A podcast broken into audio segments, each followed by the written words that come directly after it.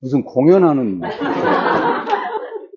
반갑습니다. 어, 여러분들 강의 자료 임명식 강의 자료 갖고 지금 제목은 공공을 위한 시민 인문학 이렇게 붙여 있는데 이거 김재민 팀장님하고 의논해서 붙인 거니까 이게 제가 독단적으로 지은 건 아니고 네. 어, 제가 올해 2023년에 여기 글로벌 평생학습관에서 강의를 했죠. 사실은 처음에 여기 강의 시작할 때 말씀드렸다시피 예전에 그 코로나 그 시기에 김재민 팀장님이 저한테 온라인으로 뭘 좀 강의를 하자 그렇게 요청을 하신 적이 있어요. 근데 저는 온라인으로 강의하는 거 이거 잘 못해요. 그리고 그게 효과도 적당치 않은 것 같고 그래서 이게 코로나가 좀 가라앉으면 그때 해보자고 말씀을 드려서 어, 이렇게 시작을 했는데 글로벌 여기 여기 글로벌 평생학습관에 처음 오신 분들은 아시겠지만 이 건물 자체가 굉장히 좋아요, 그죠? 이 건물이 아까워. 사실 이 건물에서 이렇게 뭔가를 웬만한 학교보다도 좋잖아요. 이 건물이 아깝고 게다가 어, 누구나 알고 있다시피 여기 경기 남부경찰서가 가깝잖아요. 처음 봤어요? 네, 제가 어저께 국토연구원에 어제가 엊그제 월요일에 월요일에 국토연구원에 세종시 국토연구원에서 제가 다음 주 월요일까지 네 번에 걸쳐서 이제 연구원들을 대상으로 글쓰기를 그러니까 연구원들 글 쓰는 거 있잖아요. 그 강의를 하거든요.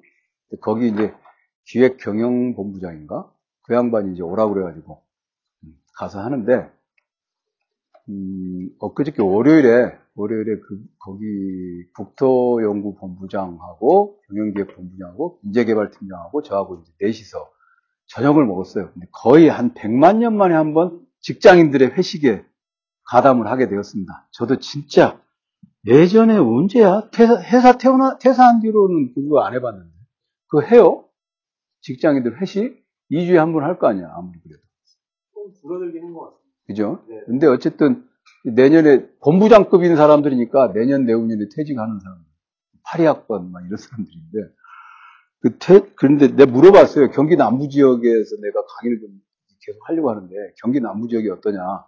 그 국토연구의 입장에서 어? 어떠냐? 그랬더니 경기 남부 지역이 이제 여러분들 잘 아시다시피 역동적이고 우리나라에서 강력범죄가 제일 많이 그 다뤄지는 데가 경기 남부경찰서예요. 가까이. 강력범죄, 강력범죄가 일어난다는 건 그만큼 역동적이라는 증거 아니에요? 그렇죠. 제가 살고 있는 서대문 경찰서 이런 데는 사기범죄만 있죠. 강력범죄 없고. 근데, 어, 그래서 이 건물이 아까워요.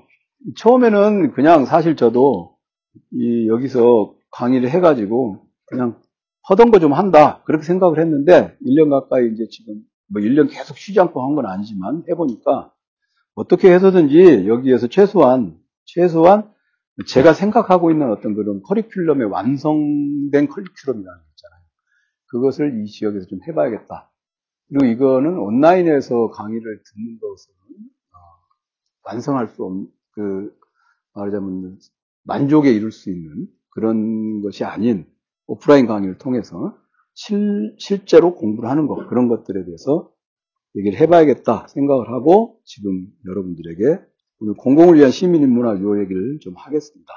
이거는 음, 뭐 내년에 여기서 강의가 그 얘기 그 얘기 해도 돼요? 네. 네. 사실은 김재민 팀장님이 수완이 굉장히 좋은 분이라 공무원들을 협박과 공갈을 공무원들에게 협박과 공갈을 일삼아가지고 내년에도 여기서 강의가 진행될 것 같아요. 그래서 이제 오전에 막 자고 있는데 막 이메일이 와가지고 정, 정신을 헤비짓고 막 그렇게 했는데 어쨌든 하든, 하든 안 하든 간에 그 제가 생각하는 여기까지는 공부를 해야 된다라고 하는 게 있어요. 그것에 대해서 좀 말씀을 드렸습니다. 강의자를 좀 펴보십시오. 우리나라의 그 초중등학교 교육과정 그 이라고 하는 것을 교육부 고시 그게 보면요. 2016년부터 시행된 거기를 보면 고등학교 교육 목표가 이렇게 네 가지가 있습니다. 여러분들 이거 처음 보신 분들 꽤 많을 거예요. 고등학교 교육 목표에. 저는 이걸 잘 알고 있어요. 제가, 제가 반체제 인사가 아니라는 것을 명백하게 하기 위해서 항상 교육부 고시에 의거하여 교육부 고시에 의거하여 저는 강의를 해요. 진짜로. 그게 굉장히 중요하다 생각해요. 어, 교육부 고시라고 하는, 교육부라고 하는 건 있잖아요. 이 교육부 고시에 여기 이런 거 있잖아요. 요거는 우리나라에서 교육학을 좀 하는 사람들은 다, 누구나 다 동의할 수 있는 것을 가지고 이걸 만듭니다. 이거, 어, 회사에서 이런 거 만들어 본 사람들 알죠? 이거 그냥 장난삼아 만드는 거 아니거든요. 누구에게도 시비가, 시비를 당하지 않을 정도로 완벽하게 만드는 거예요. 거기 보세요. 1번. 그러니까 지금 고등학교 우리 다 졸업했어요. 지금 고등학교 의무교육이죠. 그죠? 지금 저 고등학교 의무교육인 거 알고 계세요? 오늘은 질문이 없다고 해서 늦게 왔어요? 그렇지 않습니다. 지금 만만치 않아요. 이게. 고등학교 의무교육인 거 알고 있어요? 몰랐습니다. 몰랐어요? 중학교까지는 아, 중학교까지만 다녔어요? 네, 고등학교도 의무교육이라고 그러더라고요. 그러니까 이 네 가지가 고등학교 고등학교 교육 목표예요. 근데 이게 우리가 고등학교 다 나오잖아요. 대학 나온 사람들도 흔한데 고등학교 안 나온 사람 드물죠. 진짜 맘 먹고 그만둔 사람 말고는 다 고등학교를 졸업해요. 근데 고등학교를 졸업한 사람들이 과연 이 네 가지를 갖고 있는가는 좀 의문의 여지가 있죠. 사실 평생교육이라고 하는 것은 이 고등학교 교육 목표 네 가지를 충족시키는 게 평생교육의 목표이기도 해요. 저도 그래요. 저도. 저도 그렇습니다. 어, 저도 이, 저 스스로도 항상 이걸 보고 생각을 해. 성숙한 자아의식과 바른 품성을 갖추고, 이건 이제 우리가 불가능하죠. 이미 끝났어. 뭐 지금 이 나이에 무슨 자아의식과 바른 품성? 저는 바른 품성 없습니다. 갈구는 품성밖에 없어요. 저는 남을 갈구는. 네? 그러니까 성숙한 자아의식과 바른 품성, 이거는 제가 해줄 수 없어요. 여러분들 각자 알아서, 집에서 알아서 하셔요. 근데 자신의 진로에 맞는 지식과 기능을 익히며 평생 학습의 기본 능력을 기른다. 자신의 진로 이런 거 저 없습니다. 여기 있는 이분은 대학생이에요? 몇 학년이에요? 1학년 이야? 대학교 1학년? 그 진로에 맞는 지식과 기능을 익히려고 생각을 해요? 아직은. 아직은 생각해야 돼요? 지금 20살이에요? 앞으로 몇 년 더 살 것 같아요? 그래도 90살까지 살죠. 이거 야욕인데? 70년을 더 살죠? 하... 지금 20살인 사람들 보면 까마득, 그죠? 네. 70년을 더 사는데, 그게 평생 학습이라고. 이따 그 얘기는 해줄게요. 90살까지 살 수 있다 해도, 그 남은 인생이 얼마나 고통스러울지에 대해서 내가 얘기해줄게요. 네. 진짜 고통스럽습니다. 그죠? 일단 여러분들 이, 이걸 잘 봐놔야 돼. 진로에 맞는 지식과 기능을 익히며 평생학습의 기본 능력을 기른다. 이게 일단 필요하다고. 평생학습이라고 하는 것이 어떻게 해야 내가 평생토록 공부할 수 있는 능력을 가질 수 있는가? 한국 사회가 이 문제에 대해서 전혀 고민이 안 된 상태로 지금 2000년대 후반, 2024년을 맞이하고 있어요, 사실. 중학교 다닐 때도 그렇고, 고등학교 다닐 때도 그렇고, 대학에 다닐 때도 그렇고, 이 평생 학습의 능력이라고 하는 것이 무엇인가? 책 읽기와 글쓰기 이게 되는가? 어, 서울 시내에 있는 산, 제, 제가, 제가 대학에 80년에 대학에 들어갔으니까, 지금 그러니까 1, 2, 4학번이 이제? 2, 3? 내 80학번이야. 학교에서도 본 적 없죠? 80학번이야, 80학번. 맘먹으면 안 돼. 눈 똑바로 보면 안 돼, 난. 그러니까, 이게, 이, 제가 대학에 들어갈 때는 대학, 대학 진학률이 23%, 25%를 넘질 않았어요.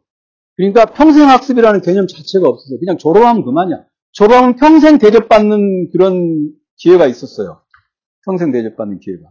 그죠? 심지어 제가 철학과를 졸업했는데도 불구하고. 그러니까 우리 동기 중에 하나는 그냥 어영부영 놀더니 목포 유지 아들이었거든. 목포 MBC인가? 목포 KBS에 취직이 되더라고. 4년 내내 술만 먹더니 그런, 그런, 그렇게 그게 가능했단 말이죠. 근데 지금은 그게 아니거든. 이제 이런 얘기하면 이제 젊은 사람들은 증오심에 불타지. 이 새끼들이 다 헤쳐먹었다, 막 이런 생각하는데, 그렇지 않아요. 죽은 사람이 더 많았어. 어쨌든. 12, 12 때 죽은 놈도 있고, 서울에 보면 있잖아.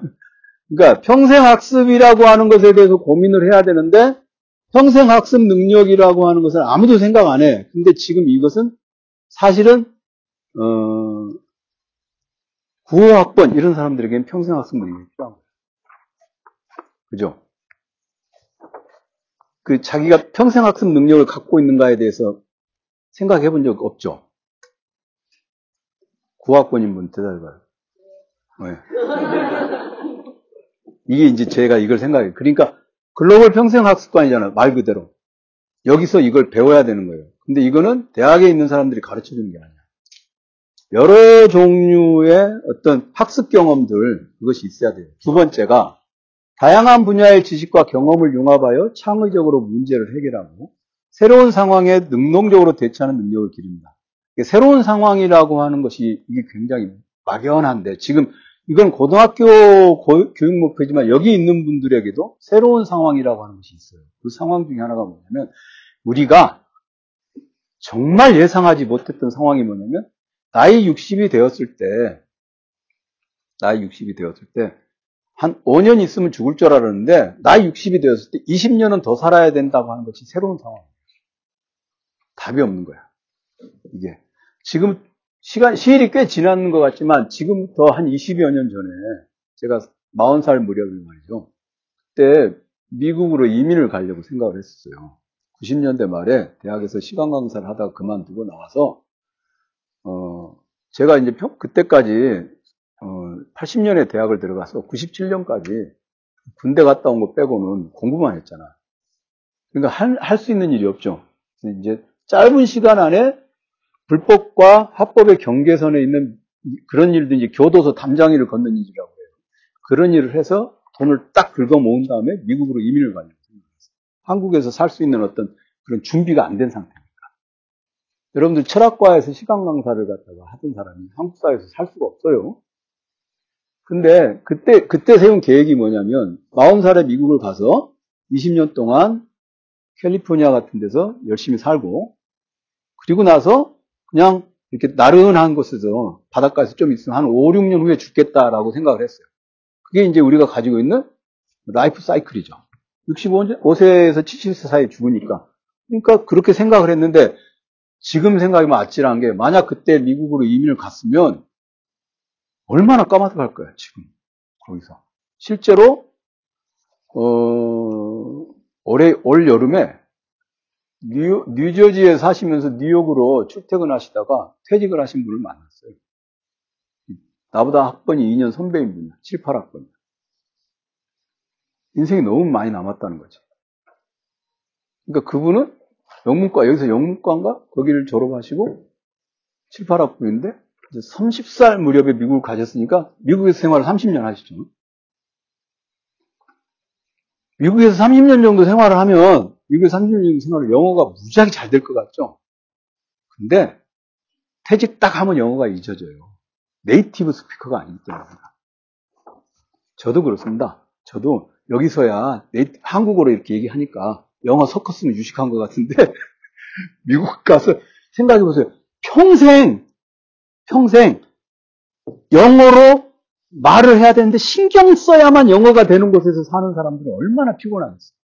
네이티브 스피커가 한은 굉장히 힘들거든요. 그죠?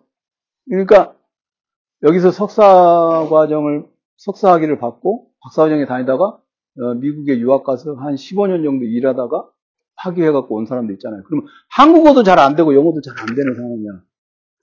그런 사람들 많아요. 그런 경우가 많아. 근데 어쨌든 우리는 지금 어디에 살고 있든 간에 새로운 상황이라고 하는 것이 우리에게 닥쳤습니다.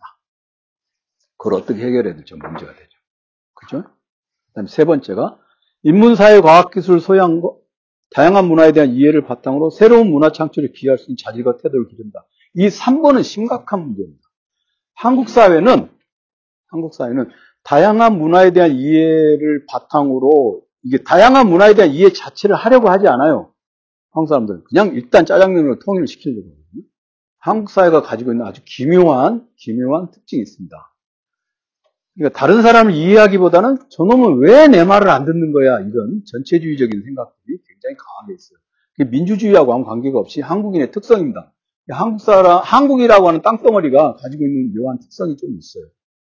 그 다음에 네 번째, 국가 공동체에 대한 책임감을 바탕으로 배려와 나눔을 실천하며 세계와 소통하는 민주시민으로서의 자질과 태도를 기른다.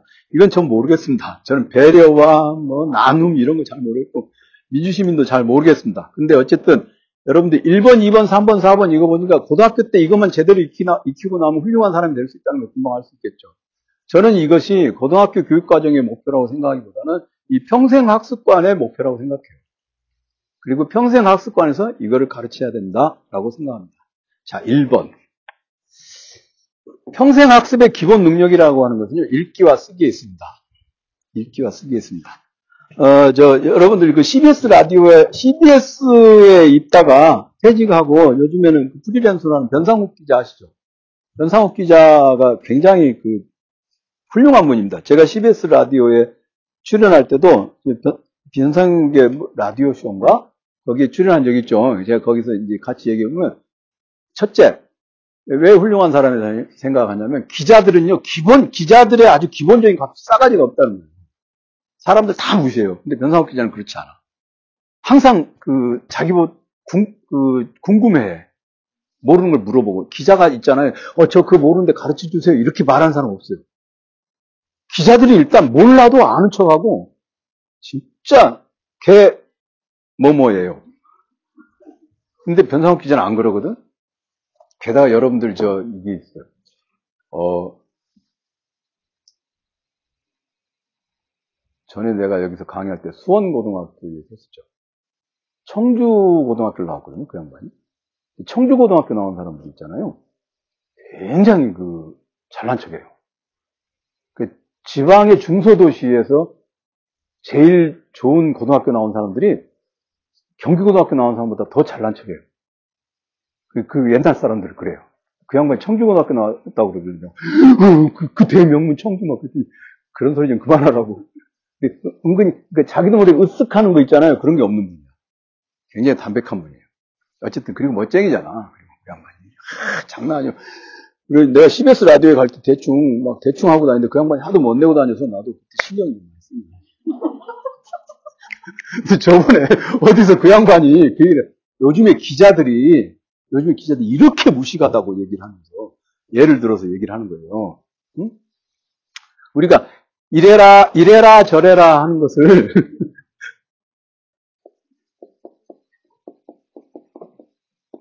이래라, 저래라를 일해라, 예, 네, 절해라. 이렇게 알아듣는다는 얘기는 알죠? 몰랐어요? 처음 봤어요? 이래라, 저래라 한다는 거예요. 근데 제가 들었어요. 변상욱 기자가 하는 얘기가 뭐냐면, 요즘에 기자들이 얼마나 무식하냐면, 예?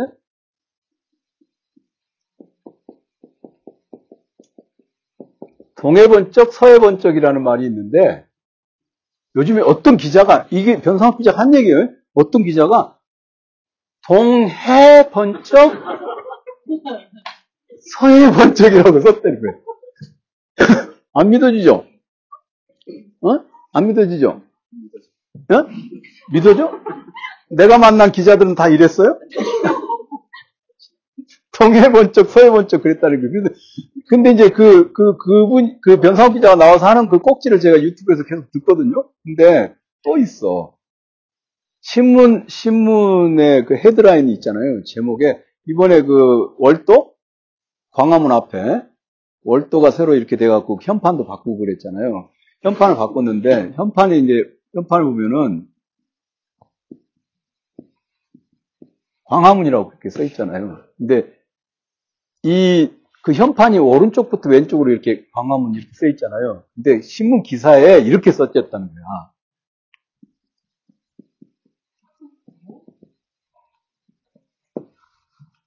일단 이 기자가 오른쪽부터 읽어야 되는데 왼쪽부터 있어 문화광 이렇게 썼는데 그 문자 문 문자가 아니라 그럴 문자를 써.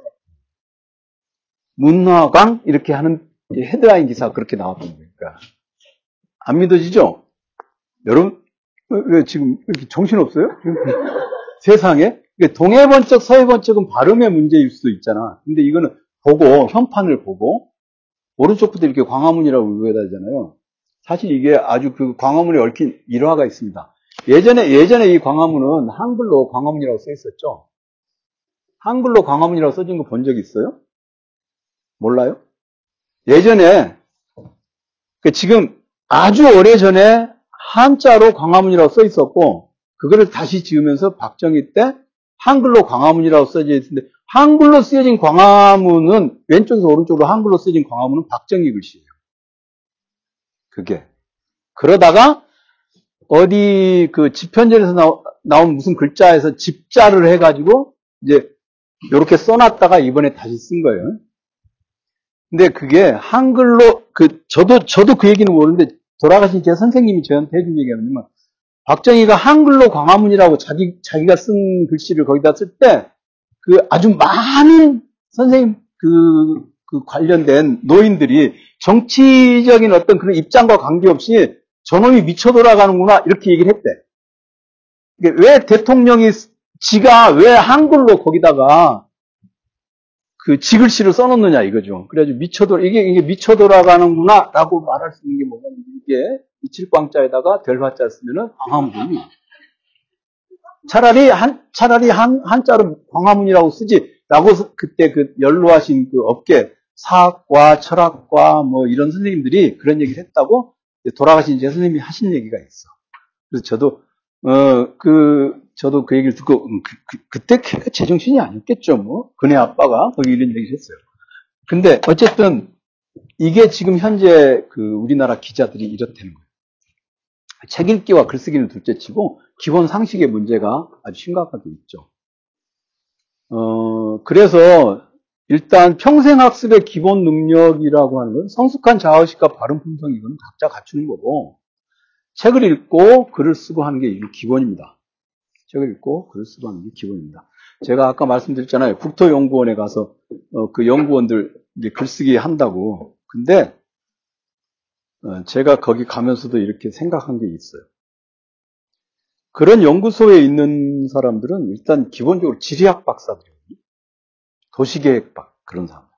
그런 사람들은 자기네가 그 분야에서 전문적인 식견을 통해서 어떤 학위를 얻었잖아요. 그럼 더 이상 공부를 해야 될 생각을 안 해요. 자기가 글을 잘 쓴다 못 쓴다에 대해서 의식하지 않아요. 글을 그, 아, 내가 평소에 커뮤니케이션 하는데 아무 어려움이 없는데 내가 왜 글을 못 쓰나? 내 전공 서적 읽는데 어려움이 없다. 근데 조금만 자기 전공 서적 옆을 넘어가는 책도 읽어낼 수 없는 경우가 사실 글을 책을 못 읽는 거라고 할 수 있어요. 적어도. 이게 왜 심각한 문제냐 하면 자기 전공 분야라고 하는 것이 그 분야로 먹고 사는 기간이 아무리 길어봐야 55세 이상이 되질 않아요. 그렇겠죠.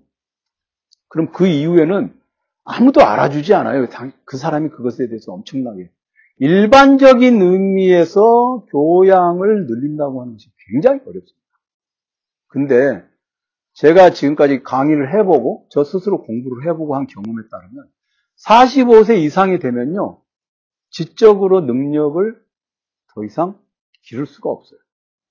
다시 말해서 60세쯤 딱 되잖아요. 그러면 그냥 나른한 상태가 계속 되는 거예요. 뉴런이라는 게 왜냐하면 과학적으로 이렇게 인간은요, 인간은 뭐든지 수렴하는 능력과 발산하는 능력 두 가지가 있습니다. 수렴과 발산에 대해서 알, 죠 수렴이 뭐예요? 모아. 모아. 의견을 수렴해보자. 의견을 수렴해보자. 그러면 하나로 모으자는 얘기지. 뭘 발산한다는 것은 분화시킨다는 걸 의미하죠. 그죠? 네. 그 봐, 단어가 모자라잖아, 지금. 그죠? 단어가 모자란다고. 분화, 발산이 분화하고 비슷한 말이다라는 거야. 종의 분화 이런 거 있잖아요. 그러니까 보세요. 예를 들어서 말해줄게요. 여러분들 이거 되게 심각해요. 이 심각한 것이 뭐냐면 왜 내가 왜 내가 한 번 들은 얘기도 계속 잘한 지금 책 읽기와 글쓰기를 잘해야 된다라고 하는데 책 읽기와 글쓰기를 잘하는 것 전에 다양한 1번 처음에 다양한 의미의 단어들을 아는 것이 굉장히 중요해요. 공부에 있어서 제가 여기 오신 분들, 제 강의 들었던 분들도 있고 근데 같은 단어 하나를 놓고 비슷한 말, 반대말 이렇게 해서 최소한 그 단어 하나에다가 그 비슷한 말을 세 개 정도는 쓸 수 있어야 돼요.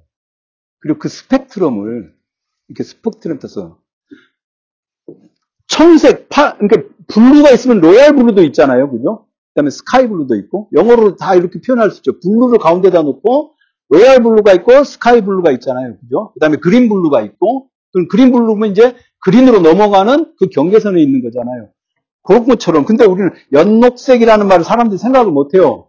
진녹, 짙은 청색, 이렇게 형용사를 붙이지 하나의 단어를 생각 못 해. 영어로는 표현, 표현할 수 있잖아요. 그죠? 그러니까 이제 독일 사람들 같은 경우는 그거, 그것이 표현이 안 되면 단어를 막 계속 붙여갖고 스펠링 12개짜리가 나오죠, 이제. bürgerlicher gesellschaftlich 뭐 이런 거 있잖아요. 그런 게 나온단 말이에요. 근데 우리나라 말은 그렇게 조어가 안 되죠. 그러니까 형용사를 붙이긴 하는데 이게 다양한 의미, 하나의 단어가 가지고 있는 여러 의미, 그 다음에 다양한 의미에 대한 생, 감각 있죠. 이것이 없으면 이게 뭐냐 똑같은 사태를 가리키는데 똑같은 단어를 쓰지 않고 다양한 다양한 사태를 가리키는데 다양한 단어를 쓴다는 것은 뭐냐 그만큼 우리 우리가 우리의 신경계가 분화되어 있다는 것 증거예요. 수렴이라는 거 좋은 것 같지만 보시죠. 수렴의 반대말은 발산이에요. 수렴의 반대말. 이게 전부터 제가 많이 생각하는 건데. 어, 돌고래하고 돌고래하고 상어는 종이 다르죠. 그죠? 돌고래는 포유류고 상어는 어류예요. 근데 똑같은 환경에서 살다 보니까 뾰족한 몸을 가지게 됐죠. 그래서 그런 것을 수렴 진화라고 그래요. 같은 형태로 수렴된다는 거예요. 그러니까 그들은 같은 환경에 살고 있으면 수렴 진화가 돼요.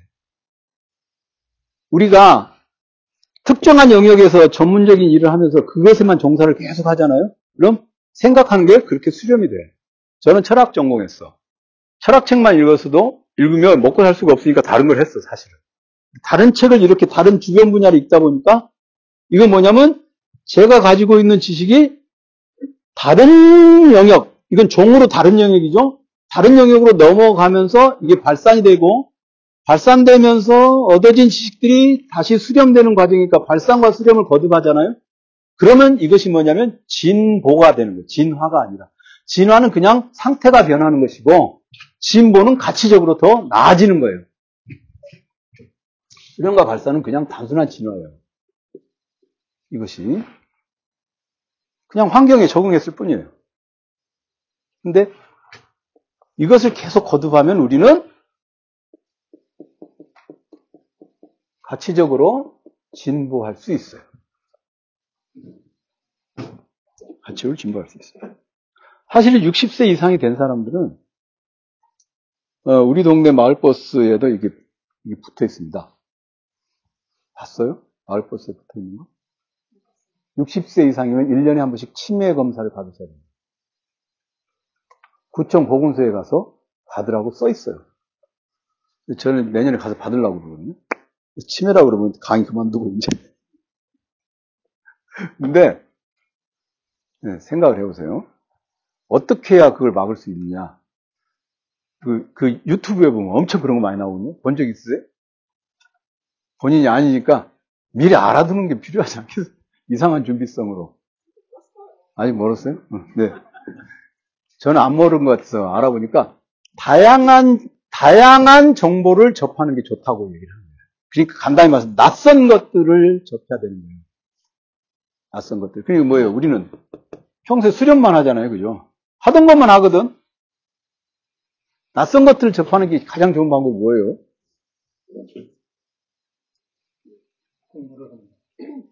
옥스퍼드 세계사를 읽는 거야. 그죠? 옥스퍼드 세계사를 읽는 거야. 세계사 책 읽는 게 제일로 좋아. 세계사 책을 읽는 게 지금 내가 살고 있지 않는 동네에 대해서도 하고, 그 다음에 내가 살아보지 않은 시대에 대해서도 하고, 다른 동네, 다른 시간. 이런 것들에 대해서 우리가 해보는 거 있잖아요. 세계사 책 읽는 게 제일 좋아요.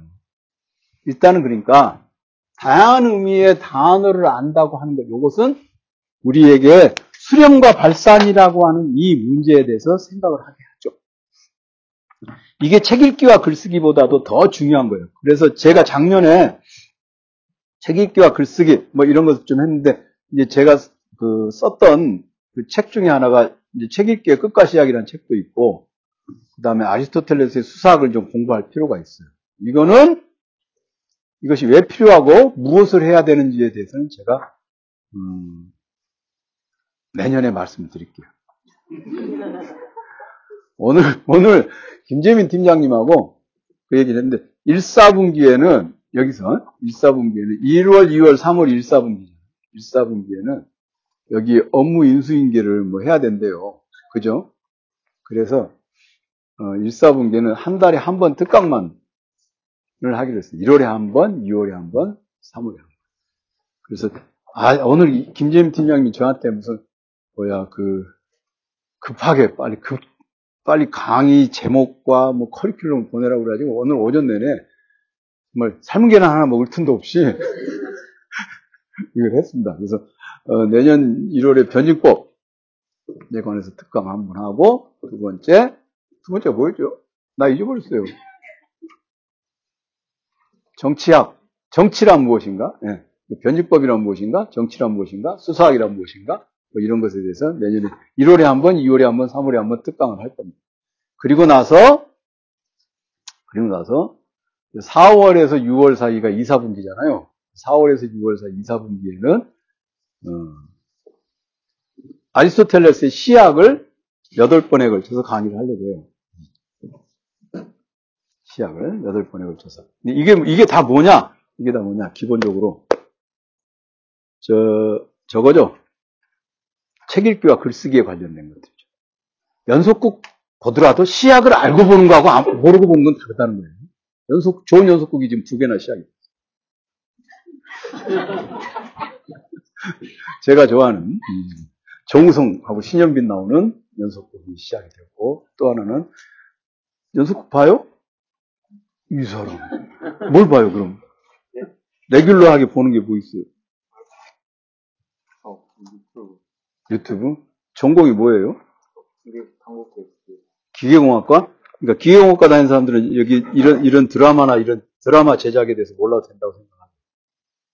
어, 아니 뭐 다양하게 배우면 좋다고. 음, 다양하게 배우면 좋은 게 아니라 늙어서 좋은 거야. 응? 평생 쇠만 깎아서 먹고 살 수 있을 것 같아요? 네. 내 바로 밑에 동생이 기계공학과 8위학번인데 지금 어디서 뭐 하는지 모르겠어요. 연락된 지가 꽤 오래됐어. 그 40살 무렵부터 내가 쓴 책을 읽으라 그랬더니, 아, 자기는, 어, 기사기 때문에 그런 거 아니고 된다는 거야. 운전기사를 하고 있겠지, 지금. 알수 없는 세상이 있어요. 그러니까, 어, 시약이라든가 이런 드라마 있죠, 드라마. 드라마 이런 것들에 대해서 하는 것. 그리고 이제 이런 게 굉장히 중요한 부분이죠. 그래서 이거를 내년에 4월, 4, 5, 6, 그러니까 2, 4분기에 8번을 하는, 그, 오늘 사실 제가 지금 뭘, 뭘 보냈는지 잘 몰라. 김, 아침에 김진 팀장님이 저한테 빨리 보내라 그래서 9시 반에 일어나가지고 제정신이 아닌 상태에서 어리버리 하고 있다가 제가 한 10시 반쯤에 보냈나요? 보내고 나서 체크도 안 하고 정신이 없어요. 네. 그래서 어쨌든 그거를 생각해서 보냈습니다. 그러니까 이게 뭐냐면 책 읽기와 글쓰기라고 하는 이 영역 안에 전체에 들어가는 것입니다. 항상 이걸 생각해야 돼. 여기에 계신 분들한테 꼭 부탁을 드리는데 어떤 것을 말할 때 조리 있게 말한다의 정도가 아니라 정교하게 말한다, 좀 더 다양하게 말한다 하는 거 있죠. 그걸 항상 생각을 해야 돼요. 그렇게 하는 것이 나에게는 이 평생 학습의 기본 능력이다. 네. 이것을 할 줄 아는 사람이 결국에는 응? 이걸 할 줄 아는 사람이 어, 인생에 있어서 끝까지 살아남는 그런 방법이에요. 그러니까 아침에 일어났는데 아침에 딱 일어났는데 어제와 똑같이 어제와 똑같은 날을 보내야 된다는 게 굉장히 끔찍할 수 있어요. 차라리 아 내가 60이 넘어서까지 이렇게 먹고 사는 일로 아등바등 해야 되는가 이게 훨씬 더 보람된 삶일 수 있어. 60이 되어서 61살이 되었는데 먹고 사는 게 됐어. 눈을 떴어. 근데 어제하고 똑같이 할 일이 없는 그건 굉장히 고통스러운 거야. 그렇겠죠. 많습니다. 그런 사람이 많습니다. 그런 사람이 굉장히 많습니다. 저는, 저도 그래. 어제하고 하, 똑같이 할 일이 너무 많아. 너무 고통. 아침 일어나서, 에? 해, 미리 할 일 있잖아요? 그 일을 일곱 개나 있어. 그것도 막, 2시간, 30분, 막 이런 간격으로 그냥 너무 많아. 그래서, 아휴. 이런 생각이, 지금 왜 웃어? 한심해? 예. 네. 그러니까, 제가 80학번인데, 제, 제가, 제가 대학에 다닐 때, 그, 야학에서 그, 그 가르치는 그 동아리 활동을 했거든요. 저는 그런 거 옛날부터 좋아했어요. 거기 83학번 후배들이 말이야. 그런 되는 거예요. 아침에 일어나면, 네? 아침에 일어나면, 할 일이 없는 거야. 할 일이 없는 거야. 그죠? 그래가지고, 오전에 골프 치고 오후에는 또 뭘 해? 수영을 해. 수영하다 중독증 걸릴 정도로 하는 거야, 이제, 물 속에서. 물개야, 완전히. 몸에, 몸에 비늘 돋겠더라고. 네? 그것도 날마다 하면 그러겠죠? 그죠? 뭐, 쥐가 뭐, 몸에, 차라리 물을 발라라, 몸에다. 네? 그러니까, 날마다, 그러면, 오전에 골프, 스크린 골프, 오후에 몸에 비늘 돋, 비늘 바르기, 그거를 했어. 그럼 주말에는 뭐해? 쉬어야 할거 아니야, 거기도. 얼마나 길겠습니까? 주말에 48시간이. 저는 주말이면 죽겠어요. 할 일이 너무 많아가지고. 만약에 이제 다음 주에 그 국, 세종시에 국토연구원에 강의가 있다. 그러면 아침부터 출발, 이게 해야 되잖아요. 그, 그 낮에 해야 될 일을 미리 일요일 날 해야 되고 토요일 날 땡겨서 해야 되니까 다음 주에 뭘 해야 된다 그러면 막 땡겨가지고 하니까 내가 왜 이렇게 사나? 차라리 50살 때 죽었으면 이렇게 하는데 이런 생각이 드는 거야. 근데 이게 이렇게 이렇게 60살 이후의 삶이 고통스럽다고 여겨진 지가 우리에게는 아까 얘기한 것처럼 새로운 상황이에요. 근데 그게 지금 와서는 안 되는 거야. 지금 안 돼. 고학번들은 잘 생각을 해야 돼요. 독서 모임에 적극적으로 가담하고. 그래서 제가 그랬습니다. 제가 그랬습니다. 저번에 저 제가 졸업한 대학교에 또 고등학교 동문회가 있잖아요. 동문회에서 저한테 그 동문회 제가 그 학교 5회 졸업생인데 7회 졸업생이 저한테 전화를 하고 아 형님 저 뭐 동창회 동문회도 좀 나오시고 말이죠 와서 형님 저 박사한테 특강 한번 해줘 그래서 형 그럼 특강료를 줘야지 제가 그렇게 얘기를 했어요. 그랬더니 아 형님 뭐 뭐 나와서 뭐 술이라도 한잔 하시고 막 그래서 제가 그랬단 말이죠. 진짜 고등학 대학 다닐 때만 생각을 야, 야 이 새끼야. 어? 넌 임마 이렇게 쓸, 쓸데없는 개소리를 하고 있냐 그래서 야 이 자식아 일이나 열심히 했더니 형, 형, 저 퇴직한 지 존나 오래됐어요. 생각해보니까 내 후배, 2년 후배잖아요. 퇴직한 지가 꽤 된 거야. 에? 너 요새 뭐 하냐 했더니 아, 저 요새 뭐 그냥 대충 뭐 대충 이것저것 알바하고 그럽니다. 그래. 그래서 제가 이렇게 말했어. 책 읽어. 더니 걔 원래 책을 안 읽는 놈이에요. 책 읽어. 그랬더니 뭐라냐면 아, 형. 형은 원래 책을 많이 읽는 사람인데 저는 형도 아다시피 대학교 때부터 책을 안 읽은 놈이잖아요. 그러니까 안 읽어진다는 거야. 그래서 제가 그랬어요. 대학 졸업장 반납해라. 고등학교 졸업한 놈들도 열심히 책 책을 못 읽는다 치더라도 대학을 졸업하면 그러면 되겠네요. 근데 그게 미리 개발을 하지 않으면 불가능한 상황. 그렇겠죠. 안 해본 거거든. 이 순서가 있어. 네? 순서가 있어. 예를 들어서 제가 그저께 월요일 날 6시에 4시부터 6시까지 그날따라 강의 끝내고 그 국토연구원에서 저녁을 먹는데 어떤 분이 그 지리학 국토본부장 그 양반이 지리학 여러분들 지리학과에서요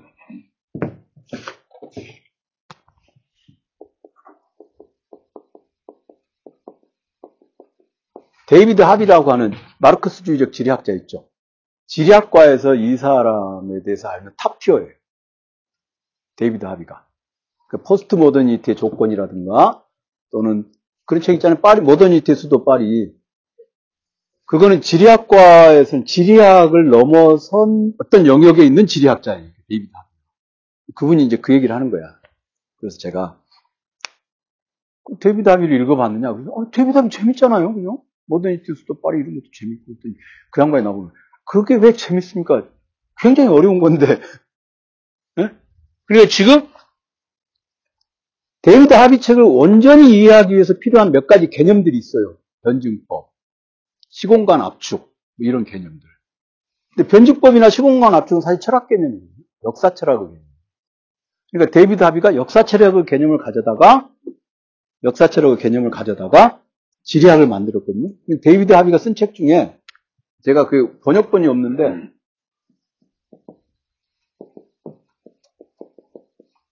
Social Justice and the City라는 책이 있어요. 그 사회 정의와 도시라는 책이에요. 그러면 여러분들 생각해 보세요. 사회 정의라는 말하고 도시라는 말, 요, 요, 요 시티는요, 요 시티는 지리적인, 지리학에서 다룬 개념입니다. 도시를 어떻게 구획할 것인가. 이 지역은 상업지구, 이 지역은 주택지구, 이 지역은 공공지구, 공원지구, 뭐 이런 식으로. 그쵸? 그러면 소셜 저스티스는 뭐예요? 사회정의죠. 사회정의는 뭐냐면 이거는 사회학 개념도 아니고 이건 철학 개념이에요. 그쵸? 데이비드 하비가 이거를 70년대 이걸 써가지고 그냥 아무런 아무런 가치 판단이 필요 없는 그냥 지리학이라고 하는 영역에다가 social justice라고 하는 가치 판단을 개입을 시켰는데 그냥 갖다가 대충 덧붙여 놓은 게 아니라 이걸 긴밀하게 쫙 이렇게 묶어놓은 거예요, 이렇게. 그렇게 함으로써 이 사람이 지리학의 새로운 영역을 만들어낸 사람이 지리학이 가치 판단의 학문일 수 있게 한 거예요. 그러니까 전통적인 의미에서의 지리학을 공부하는 사람들은 굉장히 어렵겠죠. 힘, 심란하겠죠. 그쵸? 가령, 어, 데이비드 하비가 쓴 책 중에 제가 처음으로 읽은 게 이제 Space of Hope예요. 희망의 공간. 공간이라고 하는 것에 그냥 기능적인 것만을 다루고 있던 공간에다가 희망이라고 하는 것은 이 사람이 사회 정의적인 의미에서 넣은 거죠. 그러니까 지리학을 전공한 사람들은 데이비드 하비의 Social Justice and the City 이 책이 이제 지리학에서도 가장 지적인 사람들이 읽는 책이야. 근데 그게 그 변증법이라든가 사회정의라든가 이런 기본적인 철학 개념들을 알지 못하면 이해하기 어려운 책일 거 아니에요. 그러면 그 양반이 내년에 퇴직인데 지금 공부한다고 되겠어요? 안 됩니다. 저한테 이제 물어보는 거예요. 그거를 어떻게 해야 되는지. 제가, 제가 뭐라고 하면 안 됩니다. 그랬어요. 안 되는 걸 안 된다고 헛된 희망을 부풀려 줄 수는 없잖아요. 그죠? 그렇다고 제가 뭐, 제 강의를 들으면 됩니다. 이렇게 거짓말을 할 수 없고, 이게 흡수할 수 있는 능력에 한계가 있습니다.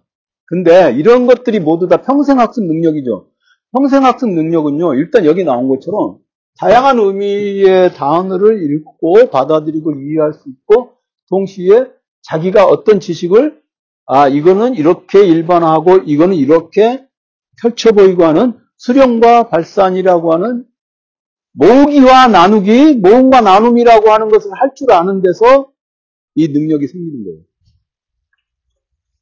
이 능력이 생기는 거예요. 그래서 그런 것들을 다 우리는 총괄해서 책 읽기와 글쓰기라고 할 수 있죠. 특정한 영역에서 아주 전문적인 지식을 깊이 있게 읽히면 평생도록 그걸로 먹고 살 수 있으리라고 생각하는 건 굉장히 어리석은 생각이에요. 어리석은 생각입니다. 네. 일단 그렇습니다. 그 다음에 두 번째. 다양한 분야의 지식과 경험을 융합하여 창의적으로 문제를 해결하고 새로운 상황에 능동적으로 대처하는 능력. 이것을 한마디로 말해서 이성적 능력이라고 부릅니다. 철학에서는. 여러분들 강의 자료 두 번째, 인간과 사회의 이해라고 되어 있는 부분 있죠? 여기 보세요. 이성에 속하는 것들이라고 되어 있지 않습니까? 여기가 가운데 상황지를 놓고 왼쪽에 세 개, 오른쪽에 세 개가 있습니다. 그렇죠? 상황지라고 하는 걸 가운데다 놓고 왼쪽에 세 개, 오른쪽에 세 개가 있습니다. 이것이 다 상황에 대한 판단, 일단 그것부터 시작해서 이게 다 이성에 속하는 것이고, 그게 고등학교 교육 목표 두 번째, 다양한 분야의 지식과 경험을 융합하여 창의적으로 문제를 해결하고 새로운 상황에 능동적으로 대처하는 능력, 그게 이성이에요. 간단히 말해서 고등학교 교육 목표 두 번째 거는요, 이성을 기르는 거예요. 이성을 기르는 거예요. 상황지. 상황지. 자, 보십시오. 인간과 사회의 이해라고 하는 그 두 번째 항목에서 기억, 추론, 2차적 인지 일단 이 세 가지를 먼저 설명하겠습니다. 기억이라고 하는 게 가장 먼저죠. 기억력이 좀 떨어진다, 뭐 그런 것이 관계된 게 아니라 기억이라고 하는 것은 항상 선택적으로 우리가 뭔가를 일어난다. 뭔가를 기억한다고 할 때. 무차별적으로 그냥 계속 기억하는 사람은 없어요. 무차별적으로 계속 기억하는 사람은 없어요. 어, 지난번에 제가 여기서 미학 예술학 예술철학 강의를 하는데 종강 시간에 저 양반이 나한테 양갱을, 양갱 세 개 줬죠? 맛없었어요. 한살림 양갱이죠? 음. 한살림 양갱이 맛이 없어요. 너무 건강만을 추구하기 때문에. 양갱은, 양갱은 원래 건강한 음식이 아니에요. 네? 이게 저에게 양갱을 선물을 하고, 어, 어, 그 굉장히 맛있었습니다. 어? 이런 얘기를 들으려면 미리 제가, 어, 단 것에 대한 그 미친 듯한 집착이 있다는 걸 좀 알았어야 돼요. 그러니까 상황 판단이 약했던 거야. 그러니까 선물하고 욕먹는 거지. 이제 맛없는 한살림 양갱. 집에 가면서, 한살림 양갱이구나. 이거 어떻게 하면 좋으냐? 이걸 꿀을 찍어서 먹어야 되나? 초콜릿과 곁들여 먹어야 되나? 차라리 마요네즈를 발라 먹을까? 어, 그런 생각을 했던 것이죠. 네. 그러니까 양갱이라고 하는 것은 백만인이 좋아하는 음식인 것 같지만 양갱에 거의 미친 듯한 나도 맛없어 하는 양갱이 한살림 양갱. 이게 양갱, 양갱 주고 이렇게 욕먹을 일이야? 그죠? 괴롭죠? 왜요? 내가 먹은 게 아니니까. 와, 이 양반 이성 있네. 이 상황에서 내가 지금 이렇게, 이렇게 까이고 내가 가만히 있을 수 없다. 니함 죽어봐라. 그죠? 지금 그거죠? 그거 봐, 이게 눈으로는 그렇다고 하면서 말로는 아니라고 막. 아, 이성 있네. 이성 있네. 여기, 여, 여, 여, 학습관에서 뭐 하시죠, 이 양반? 이성 있어. 내가 봤어. 근데 다 조사해보고 물어보는 거야. 항상 조, 조심해야 돼. 나는 조사 후 질문이야. 그러니까, 보십시오. 지금, 어, 제가, 제가 양갱을 좋아한다는 걸 알고 계셨나요? 그렇지. 그러니까 좀 더 자세히 물어봤어야 되는데. 수업 중에 언급한 걸만 갖고 한살림 양갱을 안 되면 해태 양갱이 제일입니다. 한살림 양갱 안 돼요. 해태 양갱 다음부터. 한살림 물건이 괜찮긴 해요. 건강이 좋은데 맛이 없어. 맛이 없어. 맛이 없어. 예전에 저한테 공부 배우던 학생 중에 권 이름이 한자인 권모 학생이 있었는데 그 친구가 한살림에서 일한다는 얘기 듣고 제가 아 역시 그 놈은 한살림 비슷한 놈이야 라는 맛없는 아, 이게 뭐, 진리를 추구한다고 해서 모든 이가 좋아하지는 않아. 한살림은 거, 정직한 먹거리, 정직이 맛을 보장해주진 않아요. 자 봅시다. 그러니까 이 상황 이게 지금 이게 아주 상황기라고 하는 거죠. 어중간한 거예요. 언제나 틀림없이 옳은 것만을 얘기하는 것은 아니죠. 그죠? 인간이라고 하는 것은 언제나 틀림없이 옳은 것에 만족하는 존재는 아닙니다. 우리는 이미, 이미 어떤 영웅은, 영원 불변하게 적용되는 어떤 법칙이 있어. 그 법칙을 따라서 살면 모든 것이 행복해지고, 그 다음에 진리 이룰 것이다. 라는 생각을 하지 않게 된 지 오래되었습니다. 오래되었습니다. 그렇기 때문에 우리는 일단 상황이라고 하는 것을 판단할 수 있는 힘이 있어야 되는데, 기억이라고 하는 것도 거기서부터 시작합니다. 기억이라고 하는 건 어떤 상황에서 사용할 것을 선택할 것인가 문제죠. 그러니까 요, 즘에 보면 그런 거 있잖아요. 우리는 전두엽으로 뭔가를 받아들여서 그것을 데이터베이스화 해가지고 측두엽에다 저장을 하고 측두엽에 저장한 것을 인출해야 되는데 그게 인출이 잘 안 되면 그게 이제 사람, 사람이 깜빡깜빡 하는 거다. 냉동실에서 휴대폰을 발견하면 이미 끝난 거다, 이제 그 인간은. 네? 그렇게 되잖아요. 기억이라고 하는 건 이제 선택적입니다. 그러니까 뭐든지 어떤 특정한 상황을 전제로 하고, 그 다음에 기억이라고 하는 것이 거죠. 애초에 기억력을 늘리는 방법이라는 건 없어요. 제가 기억력이 되게 좋다는 얘기 많이 듣습니다. 어떻게 그런 걸 다 기억하세요? 그래서 제가 사람 얼굴 잘 기억하고, 사람 이름 잘 기억합니다. 왜 그러느냐? 강의를 하니까 그런 거예요. 얼굴하고 이름하고 맞춰서 계속 외웁니다. 그 대신에 저는 기억 못하는 거 많아요. 까마득하게. 물론 무슨 양갱이 맛있는가 이런 건 제가 잘 기억을 하죠. 양갱을 좋아하니까. 자기가 좋아하는 것들은 잘 기억을 해. 근데 제가 사람 얼굴 잘 기억하고 사람 이름 잘 기억하는 건 강의하는 선생이니까 그렇습니다. 그 대신에 그, 그 외울 것은 거의 아무것도 기억 안 해요. 거의 아무것도. 이런 것들은 뭐냐. 결국 어떤 상황 속에서 자기 자신이 살아가고 있는가에 대해서 늘 생각을 해야 됩니다. 그 다음에 두 번째, 추론, 분석과 종합하는 능력, 2차적 인지 이거는 메타인지라고 하는데 자기가 자기 자신에 대해서 생각하는 능력이죠. 요게, 요게 뭐냐면 개인 차원에서 가지고 있는 능력입니다. 기억이라든가 추론이라든가 메타인지라든가 이건 개인 차원에서 자기 자신이 어떤 사람인지에 대해서 생각하는 거예요. 일단 내가 나 자신이 어떤 사람인지 알고 그 상황에서 들어가서 그 다음에 가설 설정 능력, 특정한 상황에서 도덕적, 공리적 최선을 선택하는 능력, 설득을 위해 대하는 능력 이런 것들은 뭐냐면 문제 해결 능력이라고 그러죠. 이걸 묶어서 문제 해결 능력이라고 그러죠.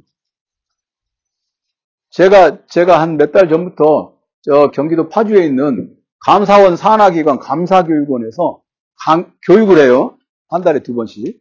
한 달에 두 번씩 가서 교육. 그게 어디냐면, 저, 제 강의 들었던 분들은 아시겠지만, 거기, 이제 전국에 정부 출연기관이라든가 산하기관이라든가 이런 데서 감사 업무 또는 이제 그 뭐 감리, 관리 업무 있잖아요. 이런 거를 하는 사람들이 와서 교육을 받습니다. 근데 거기서 제가, 거기, 일테면 이제 공기업에 있는 사람들입니까? 그 사람들한테 꼭 얘기를 하는 거예요. 나쁜 것과 악한 것을 구별해야 된다. 배드와 애비를 구별해야 된다. 배드와 애비를 구별하는 것은 결국 상황 판단의 문제예요. 특정한 상황에 악한 건요 상황에 관계없이 항상 악해. 그렇죠? 악한 놈들은 상황에 관계없어. 그냥 악은 정해져 있어요. 근데 이 상황에서는 이게 나쁜 거고 이 상황에서는 이게 용인이 되는 거 있잖아요. 이것을 판단하는 능력이 결국에는 그 감사 업무를 하는 사람들에게 되게 중요해요. 중요해. 그래서 그 사람들에게 요 얘기를 합니다. 제가 그 강의 자료에 있는 내용이 이성에 속하는 것. 이성에 속하는 것. 문제 해결 능력이라는 게꼭 가설 설정 능력이나 특정한 상황에서 도덕적 공리적 최선을 선택하는 능력, 설득을 위해 대하는 능력인데 거기에 일단 특정한 상황에서 도덕적 공리적 최선을 선택하려면 뭐, 뭐가 있어야 되느냐? 지식이 있어야 돼요. 특정한 상황에서 지식이 있어야 하는데 그 지식이라고 하는 것은요, 우리가, 우리가 가지, 활용할 수 있는 지식이라고 하는 것이 그렇게 많지 않습니다. 그렇게 많지 않습니다. 그렇기 때문에 사회생활을 하는 가운데 필요한 지식이라고 하는 것이 꼭 있거든요. 그렇죠? 꼭 있습니다. 여기 광교에 사시는 분 있어요? 광교? 광교 살아요, 지금? 광교 살아? 이 사람들 안 되겠네. 열받네. 내, 내 광교 살고 싶은데? 둘이, 둘이 친구예요? 같은 학교예요? 이 학생이에요? 같은 학교 학생이에요? 네? 이 친구에 대해서 어떤 사람인지 얘기해 줄 수 있어요? 잘 몰라? 왜 잘 몰라? 예? 어, 학생 지금 National Geographic 저기 잠바를 입고 National Geographic 뭐예요? 나 모르니까 물어보는 거야. 응? 뭐라고? 잠바 이름이에요? 아, National Geographic 뭐야? 나 저거 모르는데? 아, National Geographic 그러니까 국가적 지리라는 거예요? 학생이 지리학과예요? 그럼 기계공학과예요? 근데 기계공학과인데 왜 국가적 지리예요? National Social Geographic은 아닌가? 아니, National Geographic 뭐예요? 그 네모난 네모난 노란색 네모는 뭐예요? 뭐지? 무슨 뜻이지 그게? 네? 뭐, 처음 보는 건데 저 National 왜 지금 씨? 잡지 잡지야? 저런 잡지가 있어? 응? 잡지 회사에서 근데 왜 잠바를 만들어 팔어? 네? 저 잠바 회사에서 브랜드를 빌려온 거야? 내셔널 지오그래픽? 음. 그런 거예요? 왜 모르는 걸 왜 입어? 이봐, 학생! 왜 모르는 걸 입어? 지금, 지금 상황이 굉장히 곤란하지? 어쩌면 좋아? 지금, 자, 자, 나, 나 봐봐. 저 인간이 지금 알고 물어보는 거야? 나를 야, 매길라고 지금 물어보는 거야? 그렇게 생각해봐, 일단. 알고 있는데 매길라고 그러는 것 같아요? 지금 상황 판단이 안 되죠? 그죠? 미치겠는 거야. 그죠? 알아. National 기업인데 정기구독하는 잡지야. 데이비드 앨런 하비라고, 앨런 하비라고, 데이비드 하비라는 사람이 두 명 있는데, 지리학자 데이비드 하비하고, 데이비드 앨런 하비라고, 유명한 사진가가 있는데, 그 National Geographic 사진가예요. 쿠바에 관한 사진을 옛날에 냉전 시대에 찍어가지고, National Geographic에다 실어서 National Geographic 전 세계에 쿠바를 알린 사람. 데이비드 앨런 하비의 그 사진집을 내가 다 갖고 있지. 왜 물어봤냐, 이 개새끼야. 그러고 있지, 지금. 그죠? 봐. 학생 상황이 판단이 안 되잖아. 근데 봐봐. 응? 알려줄게. 지금 이런 글로벌 평생학습관 이런 데 와가지고 말 이런 거 강의하는 사람 기본적으로 내셔널 지오그피라는 잡지는 알고 오는 사람. 응? 그렇겠지. 근데 그, 그렇게 알고 올 거라고 상상을 못 했지. 왜? 그 설마 내가 오늘 내셔널 지오그피 잠바 입고 왔는데 강사가 이걸 갖고 트립 잡고 나를 갈구리라고는 상상을 못 했던 거죠. 그죠? 음. 그러니까 오늘, 오늘의 경험이 학생에게 이제 기억이 되는 거야. 그러니까 이제 어떻게 해야 되겠어? National, National Geographic이 그게 뭐예요? 이렇게 물으면 아까 저 양반 한 살림 남긴 갖고 까인 사람 봐. 까이면서 끝까지, 끝까지 나를 먹이잖아. 그죠? 그게 뭐냐? 문제 해결 능력. 그게. 유튜브 이렇게 동영상 클립 보다 보면은 면접하는 사람들이 이렇게 광고 나오잖아요. 응? 요즘에 그 유튜브 광고 중에 자, 뭐 가령 김삼순 씨, 김삼순 씨 얘기해 보세요. 제로 말씀드릴까 하는데 꼬르르 하다 화장실 가는 그런 광고 있더라고. 설사 났다고. 그죠? 그런 상황이 있을 수 있잖아. 근데 이제 저렇게 양갱 죽어도 까였는데 당차게 계속 네가 잘못 처먹은 거다 이놈아 하고 계속 이렇게 이런 능력이 있어야 돼. 저 양반 지금 그런 건나 열받 열받 서로 열받는 거야. 그냥 서로 팽팽하게 서로 양갱 하나를 놓고요. 이게 문제 해결 능력이 있는 거야, 저 사람은. 왜냐? 저 사람은 열 번에 걸쳐서 까임을 당했어. 미학, 예술학, 예술철학 하면서. 학생 처음이죠? 이게 집에 가면서, 아, 오늘 개새끼. 내셔널 지 비싼 잠바 입고 갔다 욕만 처먹었네. 이러지 말고, 아, 이런 것, 내, 내, 호, 내가 비난을 하는 게 아니잖아요. 그죠? 아, 이런 상황에서 이런 문제가 닥치고, 이렇게 얘기를 하는 경우가 있구나. 근데 내가 왜 이게, 아까 둘이 같이 왔잖아. 이 사람하고. 친구예요?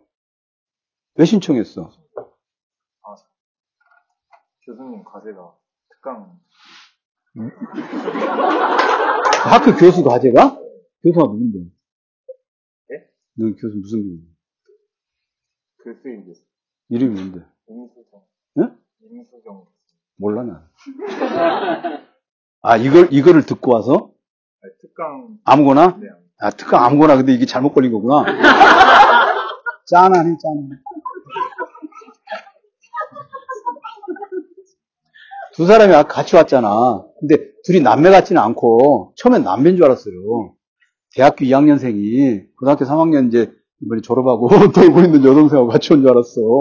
미안해. 내가, 어, 이거, 이거, 성희롱 아니야? 이런 건 나 다 알아. 그러니까 같이 온줄 알았단 말이야. 근데 둘이 왔는데, 응? 이제 물어봤잖아, 먼저 남학생한테. 이제, 보니까, 아, 둘이 이제, 어, 같은 대학에 다니는 것 같겠구나. 응? 그래서 알려주는 거야. 내가 이제 91년부터 대학에서 시간 강사 했단 말이에요. 이제 그 뒤로도 이제 꽤 시간 강사 했어. 근데 대학교에 가면, 고등학교 때도 물론이고, 대학교에 가면 이제, 특히 기계공학과 학생들이잖아? 이렇게 철학 가르치는 선생님, 나 철학 선생이야. 철학 가르치는 선생이 일대일로 질문해서 물어보는 일이라는 게 4년 졸업하도록 없어요. 한 번도 고등학교 때 발표해 본 적 없죠? 네. 뭘 발표했어? 자, 날 보고 얘기해봐. 뭘 발표했어? 도대체 니, 니, 뭐, 니가 뭔데 발표해? 뭘 발표했어요? 아무 국회 먹고 얘기해봐. 수행평가 그런 거 말고 그냥 나와서 개나발을 떨어보는 발표 이런 거 있잖아. 그런 거 안 해봤잖아. 항상 점수화되는 발표만 했잖아. 자, 소신 있게 뭔가를 발표한다 이거야. 근데 기계학과 다니는 학생들이 그걸 발표할 일이라는 건 없어요. 선생들이 일문일답도 하는 일이라는 건 없어. 근데 그 상태에서 졸업을 하잖아요. 근데 기계학과 졸업한다고 평생도록 일문일답도 안 하는 상황이 살아? 아니죠. 졸업해서 나간 순간부터 이렇게 물어본 거야. 이제 알면서도 물어본 놈도 있다고 뭉치고, 어, 그, 이름이 이제, 가령 김삼순이라고 해봅시다. 어, 김삼순 씨, 내셔널 지오그래픽이 뭐야? 야, 알면서 물어본다고 그러면 어떡할 거야? 모르세요? 이랬으면, 난 몰라? 그 다음에 어떡할 거야, 이제. 이런 상황들이 막 널리고 널렸죠. 그죠? 그러니까, 전혀 준비 안 된 상태로 이제 학교를 졸업하고 나가는 거야. 뭐, 뭐, 철학과 학생들이라고, 철학과 학생들은 더욱더 그, 발표할 기회가 없죠. 술 먹느라고 제정신이 아니어가지고. 응?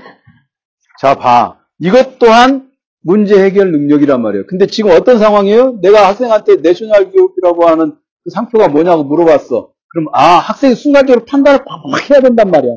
근데 이 이런 걸 경험해본 기억이 없죠. 그죠? 수업 시간이든 어디든 간에 어디에서든 누구한테 이걸 듣고 질문을 받아본 기억이 없는 거야. 굉장히 낯설은 거야. 너 얼굴이 벌개지고 아 미쳤네. 이상한 과제를 하러 왔더니 이상한 이게 특강을 잘못 골랐네. 조용히 앉아서 파워포인트나 돌려주는 놈한테서 대충 돌다가 갔으면 했을 텐데 아 나는 온갖 상황을 다 알고 있는데 학생은 알고 있는 상황이 한 개도 없어. 그 상황을 많이 아는 사람하고 상황을 모르는 사람하고 싸움이 되는 거야 결국. 상황지라는 게 뭔지 알겠어요? 우리가 case by case로 상황을 많이 알아야 돼. 예? 상황을 많이 한, 나, 내가 왜 이렇게, 이렇게 하는 줄 알아요? 나는 온갖 종류의 상황에서 가르쳐 봤거든. 대구 북구 가본 적 있어요? 응. 대구 어딜 갔어, 도대체? 대구 다 가봤어? 그럼 어디? 응? 뭐라고? 대구 어디? 이모네 집. 진짜 커뮤니케이션 안 된다. 이모네 집이 어디야? 동대구역 앞이 다 이모네 집이야? KTX를 탔습니다. 동대구에서 내렸습니다. 그 다음에 이 제2 작전 사령부로 갑니다. 뭐 그런 거예요? 이모네 집이 어디야? 그럼 나보고 어쩌라고? 어? 학생의 이모네 집을 내가 어떻게 추론을 해? 대구 북구 지역을 대구 북구 지역 아는 분 있어요? 대구 북구. 대구 북구는 마치꼬바들이 널려 있는데 마치꼬바가 뭔지 모르지 지금 이제 단어 부족이야 이건.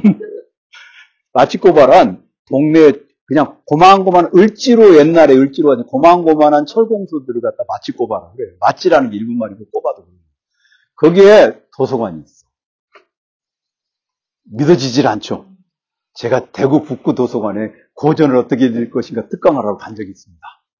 갔더니 제가 이 마치 꼬바 동네에서 그냥 철공소만 있는 동네에서 고전을 읽을 사람이 있을까? 있었습니다. 그러니까 이, 런 경험이 있는 거예요. 그러니까 아 이런 데서도 책을 읽는 사람이 있구나. 근데 송파 강남 서초에서 나한테 강의하라고 요청한 적이 한 번도 없거든. 그러니까 거긴 책, 책 읽는 사람이 없구나 라고 생각을 하는 거지. 네? 나는 경험이 많단 말이에요. 학생은 그런 대구도 이모집밖에 모르잖아. 정확하게 동네 이름도 모르고. 그러니까 이모네 집에 언제 가요 또? 왜 이리를 가고 그래? 안 갈 거예요? 갈 거예요? 이모네 집을 갈 때 잘 봐. 내가 대학교 1학년 학생들이 평생 응? 그 써먹을 수 있는 기, 기술을 하나 가르쳐 줄게.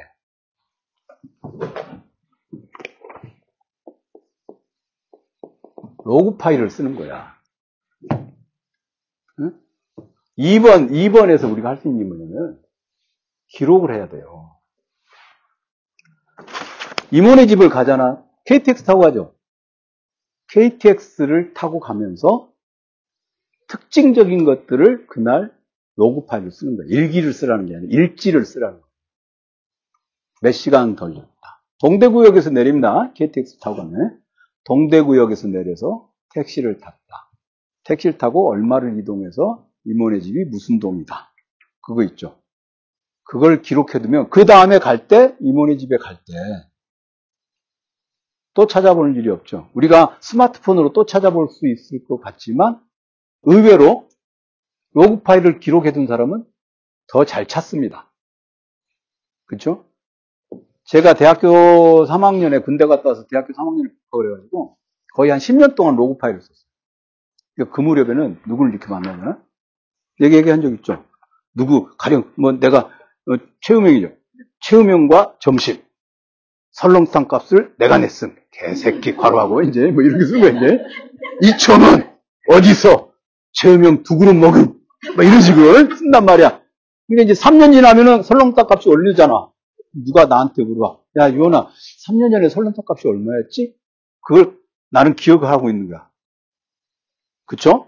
그럼 내가 설렁탕 장사를 안 하더라도 로그 파일을 가지고 있는 사람들은 세상사에 대해서 자기가 손에 쥐고 있는 정보가 있어요. 그런 것들이 지식이에요. 그런 지식들을 선택적으로라도 모으는 게 굉장히 필요해. 알겠어? 학생 이름이 뭐예요? 정의진. 정의진? 정은진 학생 알았어? 잘 기억해놔. 공과대학 다닌다고 이런 거 안 한다는 게 아니야. 이거는 인생에서 필요한 기술이에요. 그러니까 이게 기억이라고 하는 것, 그 다음에 가설성격 능력이라고 하는 것, 그 다음에 도덕적, 공리적 최선을 선택하는 능력, 설득을 위해 대하는 능력, 이 모든 것들에 필요한 것은 뭐냐면 넓고 깊이 있는 지식이에요. 지식을 축적해야 돼. 지식을. 즉, 기록을, 근데 그 지식이라는 건 저 바깥에 있는데 자기가 로그 파일을 해서 로그를 해가지고 그거를 자기 지식으로 갖고 있어야 돼요. 그런데 오늘날에는 특히나, 특히나 자기가 살고 있는 세상, 즉 자기가 살고 있는 사회에 대한 이 지식, 사회에 대한 이해가 무엇보다도 필요합니다. 지금 여기서 안산이나 이런 데 가깝잖아요. 그런 데만 가도 벌써 우리하고는 종류가 다른 사람들이 많이 살죠. 우리가 익숙하게 보던 사람들하고 다른 그런 사람들이 많이 살죠. 그렇죠? 그게 뭐냐? 흔히 하는 말로 다문화 사회가 되었단 말이에요. 한국 사회에서 이건 피할, 피할 수 없습니다. 피할 수 없습니다. 정우진 학생 나, 여자친구 있어요? 없어. 이제 앞으로도 없을 것 같아? 이제 내셔널 기업주의에서 이제 나한테 왔구나. 좋아, 이제 내셔널 지오그이 이제 고통을 다 당했어, 이제.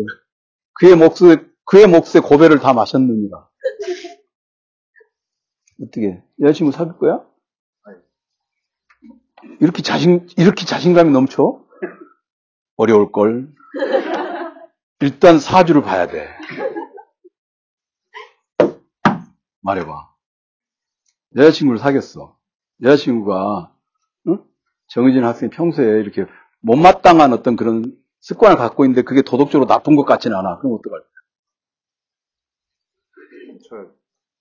뭘 고쳐? 자신의 생각을 고쳐야지. 그렇게 하면 여자친구가 안 사귀어준다. 이거, 이거, 이거, 그게 이제 계속 한두 번 까이면 나중에 일배 되는 거야. 응? 일배는 다 열등감에 뭉친 놈들이거든. 그리고 관용심이 없는. 그죠? 그 사람의 습관이란데 어떡하겠어. 그 사람도 20년 동안 가져온 습관을 어떻게 고치라고 그래. 그지? 나에게 치명적이지 않는 한.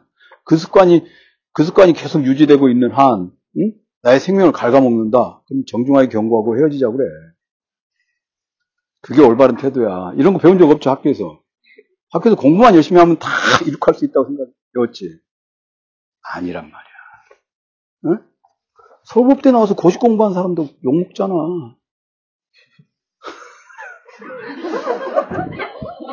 응? 똑바로 못 걷는다 그러고 다리 벌리고 앉고 그러잖아. 그 습관 고칠 수 있겠어? 못 고치겠지. 그지? 서울법대 나왔어. 아버지가 교수였고 욕 먹잖아. 다리 벌리고 앉으니까. 법대하고 무슨 상관이야? 그지? 보기도 이상하지? 왜 그러겠어? 상황 판단 능력이 없으니까 그런 거야. 내가 지금 TV 카메라가 나를 비추고 있어. 그래서 이러고 앉아있어야 돼. 너 괜찮다. 이러고 있을 때 누군가 한 명이 뒤통수를 치면서 야 이 새끼야 하고 가르쳐준 사람이 아무도 없는 거야. 그러니까 영원히 못 배우는 거야. 누가 그의 뒤통수를 쳤다? 그럼 바로 기소잖아, 기소. 응? 그죠? 금방 알겠지? 그러니까 이거는 공부하고 관계없는 거야. 그래서 이 상황 판단 능력이라고 하는 것이 우리에게는 정말 알파의 오메가입니다. 굉장히 중요합니다. 근데 그 상황 판단 능력이라는 것은 굉장히 다양한 지식에 근거해서 유연하게 판단하는 거거든요. 근데 그런 다양한 지식이 예전에는 그냥 그 사스상경에 나오는 덕목 한 서너 가지 정도만 됐, 있으면 됐어요. 근데 오늘날에는요, 오늘날에는 저 상대방의 종류에 따라서 내가 처하는 상황 자체가 우리가 한반도에서 살아온 사람들이 도대체 겪어보지 않은 상황들이 있을 수 있습니다. 제가 굉장히 놀랐던 게 뭐냐면, 제가 예전에 어, 39살, 40살 무렵에 어, 중앙아메리카, 그러니까 과테말라하고 멕시코 사이에 있는 어떤 나라에 가서 일을 하러 간 적이 있어요. 거기는, 거기는 진짜 다인종 사회라 밤이면 얼굴이 보이지 않는 새카만 사람부터 시작해서 피부가 너무나 하얘갖고 핏줄이 뻘겋게 드러나는 사람까지 살아요. 근데 제가 전혀 낯설지 않은 동네에 살아요. 네? 그러니까 불법과 이제 합법의 경계선에서 일을 하기 위해서 제가 응? 태평양을 건너 갔던 것입니다. 갔더니 굉장히 제가 처음으로 겪어본 거예요. 그런 그런 곳은 굉장히 동질적인 호모지니어스한 사회에 살잖아요. 우리는 다 거기서 거긴 사람이란 말이죠. 그죠? 맨날 뭐 특히나 여자 고등학교 나와 그다 남자 고등학교 나왔어요. 남녀 공학 나왔어요. 남녀 공학 나왔어? 근데 우리 때만 해도 고등학교가 남자 고등학교란 말이야. 더군다나 나 저 서울 변두리에 있는 무슨 고등학교 5회 졸업생 다 양아치야. 어? 여자 선생님도 한 명밖에 없어. 1학년 때 국어 선생님 잠깐 배우고 다 양아치야. 고등학교 3학년이 되도록 다 남자들만 다글다글다글 그래. 근데 이제 철학과를 가면 더다 남학생이야. 근데 학생 중에 그래도 기계공학과 여학생이 있네? 몇 명이나 돼요? 여자요? 응, 여학생. 아, 여자라고 그러지 마. 여학생. 여자 그러면 안 돼. 여성이라고 그러든지 여학생이라고 그러든지. 용어부터 벌써 틀려먹었어. 어디서 지금 여자 여자야. 응? 트로트 부르나? 여학생 몇 명이야? 다섯 명? 다 해서 몇 명인데? 잘 모르겠는데. 정원이 몇 명이야? 기계공학과. 1학년에 한 70명. 70명 중에 다섯 명? 소수잖아. 다. 근데 남자 고등학교 나와가지고 여학생 다섯 명밖에 없는 학과에 다녔다고 해봐. 그럼 졸업하고 그 관련 업종에 조- 종사하게 되면 여학생이, 여, 여성이 있을 것 같아? 없을 것 같지? 평생 그렇게 살면 있잖아. 굉장히 동질적인 한국 사회에서도 굉장히 동질적인 집단 속에서 살, 살아가게 되는 거야. 응? 그러니까 이제 살짝 저 여자가 뱀이 아닐까? 라고 싶으면 일배가 되는 거야. 금방 이해가 되죠? 그러니까 뭘 해야 되겠어? 어? 정은진 학생 뭘 해야 되겠어? 사회지리학계를 공부해야 된다 이거야. 이거. 이거를. 어? 정은진 학생 결혼할 거지? 가능할까? 좋아. 가능하다 인정해줘. 결혼해. 결혼해서 결혼해서 살아야 될 거 아니야. 여기 이제 결혼해서 오랫동안 사신 분도 있어. 요, 요, 결혼하시고 오래 사- 사셨죠? 여기 뒤에 있는 분. 네. 그 오래- 나, 나도 이제 결혼해서 한 30년 살았단 말이야. 어? 자, 어떻게 할 거야? 기계공학과에서 배운 대로 할 거야? 배운 적이 없이, 저, 배운 적 없이 이제 그 30대 중반으로 들어간다고. 엄마 아버지가 가르쳐 줄 것 같아? 안 가르쳐 줘. 부모님, 보- 부모님이 살던 대로 살면 나가리야. 재훈 씨 그렇지 않아? 다르지? 결혼하기 이전과, 그지? 다르단 말이야. 그럼 어떻게 해야 돼? 그러니까 꼭 한국 여자하고 결혼한다는 보장이 있어? 없잖아. 그럼 어떻게 해야 돼? 빨리 대답해봐.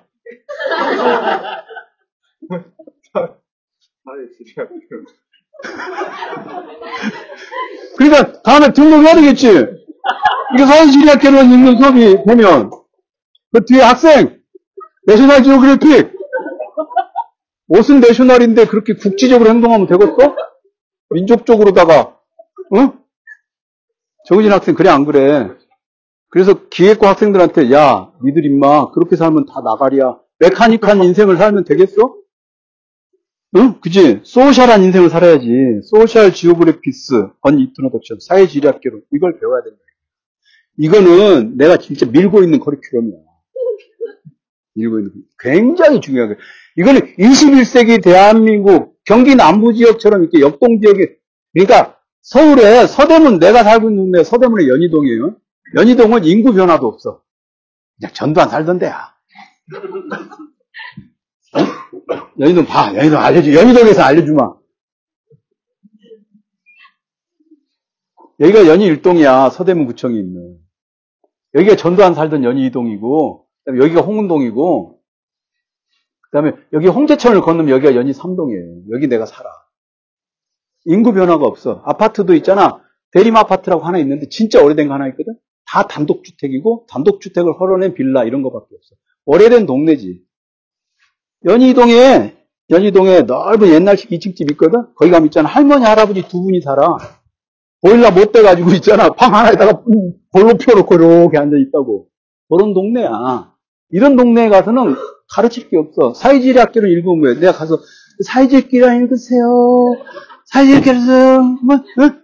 매일무 뭐 사회지리학교론 뭐 이렇게 할 수가 없는 거야. 왜냐? 이거 해봤자 나 그 죽을 때 다 됐는데 그 읽어서 뭐해? 근데 학생은 경기 남부 지역에 살잖아. 어느 학교 다녀? 강북대학교 이거 가까워? 좀 가야 되는데 가깝잖아. 좀 가야 된다는 게 뭐야? 어딜 가? 자, 여기서 학교 이 지역에 사는 사람 굉장히 다양한 종류의 사람을 만나겠지. 요즘에는 대학에도 외국에서 오는 학생들이 많지. 어떡할 거냐고요. 어떡할 거냐고. 만났을 때, 아, 그냥 우리가 얘기해볼까? 나보다 조금 까만 사람을, 아, 저 사람 깜둥이네. 이렇게 말할 수가 없다고. 왜냐면, 내가 예전에 그걸 봤는데, 김혜자 씨, 저 TV 영화배우가 탤런트. 김혜자 씨가 아프리카에 있는 어떤 그 소녀를 후원을 했어. 그 사람 그런 거 많이 하잖아요. 후원을 했는데 그 소녀가 20년이 지나서 이제 결혼해서 아기 엄마가 돼서 애기들이 많이 컸어요. 그러니까 30살이 넘었는데, 그 소녀의 큰 딸이 말하자면 이제 그 사람들, 그 10대 말에 결혼하고 그러니까 큰, 그 김혜자 씨가 후원한 사람은 30대 중반이고 큰 딸이 20대 이제 초반인 거야. 그래서 그 20대 초반인 그 후원자의 딸, 피 후원자의 딸에게 물어봤어. 그 아느냐고. 그랬더니 그 뭐라고 하냐면 그 케냐인가? 거기 있는 그, 그그 할머니를 자기가 안다는 거예요. 해자 할머니를 안다는 거예요. 해자하고 이제 그 나라 말로 할머니라고 얘기를 하죠. 그래서 어떤 분인데 그랬더니 하얀 할머니라고 얘기를 하는 거예요.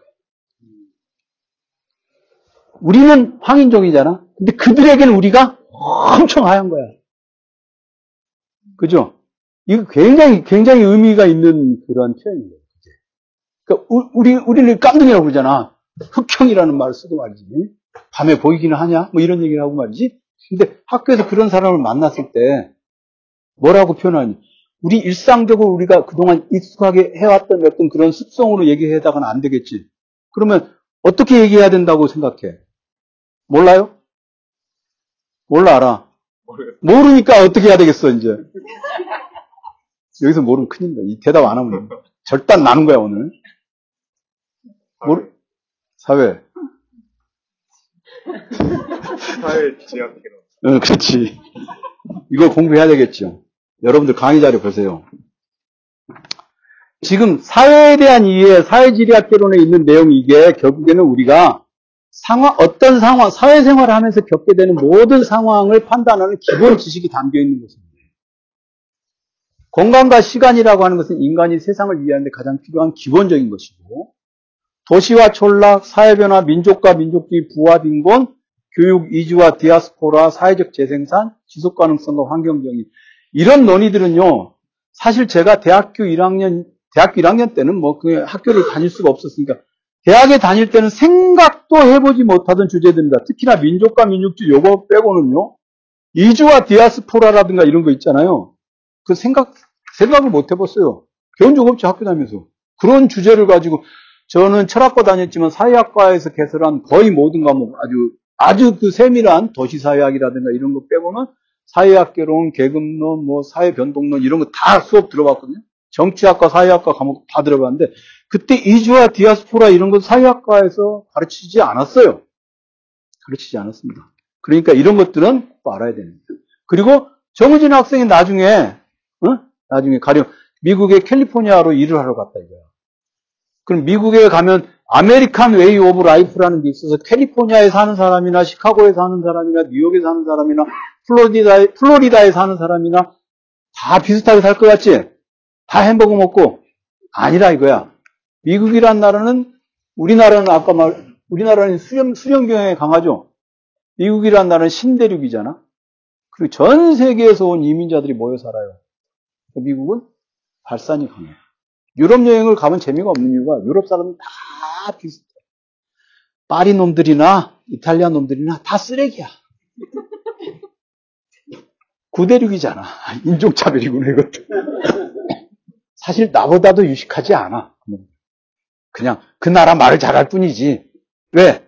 오래된 대륙이거든요. 그 사람들은 조밀하게 붙어 있는 데다가 종파도 비슷해. 그러니까 생각이 수렴돼 있어. 남부 캘리포니아 지역에서 살고 있는 사람하고 북부 미네소타에서 사는 사람하고 얼마나 다를까? 미국이 굉장히 다릅니다. 그렇겠지? 미네소타에 뭐 있는 줄 알아요? 한국인이 미네소타를 모르면 안 돼. 스팸 본사가 있어. 미네소타에. 우리 모두 가야 돼, 스팸에. 미네, 한국인은 미네소타야, 이제. 미네소타라는 데 알아요? 처음 들어봤어? 캘리포니아는 알아? 근데 미네소타는? 듣긴 했는데 잘은 몰라요. 어, 미네소타나 위스콘신이나 이런 데는 북유럽 지방에 사는 사람들이 이민 와서 만들어진 데예요. 자기네들이 사는 데하고 비슷하죠. 추운 데니까. 그, 거기 살던 사람들이 캘리포니아, 여기 플로리다 이런 데로 이민 안 가죠. 북유럽에 살고 있던 사람들이 어떤 종류의 사람이에요? 모르죠.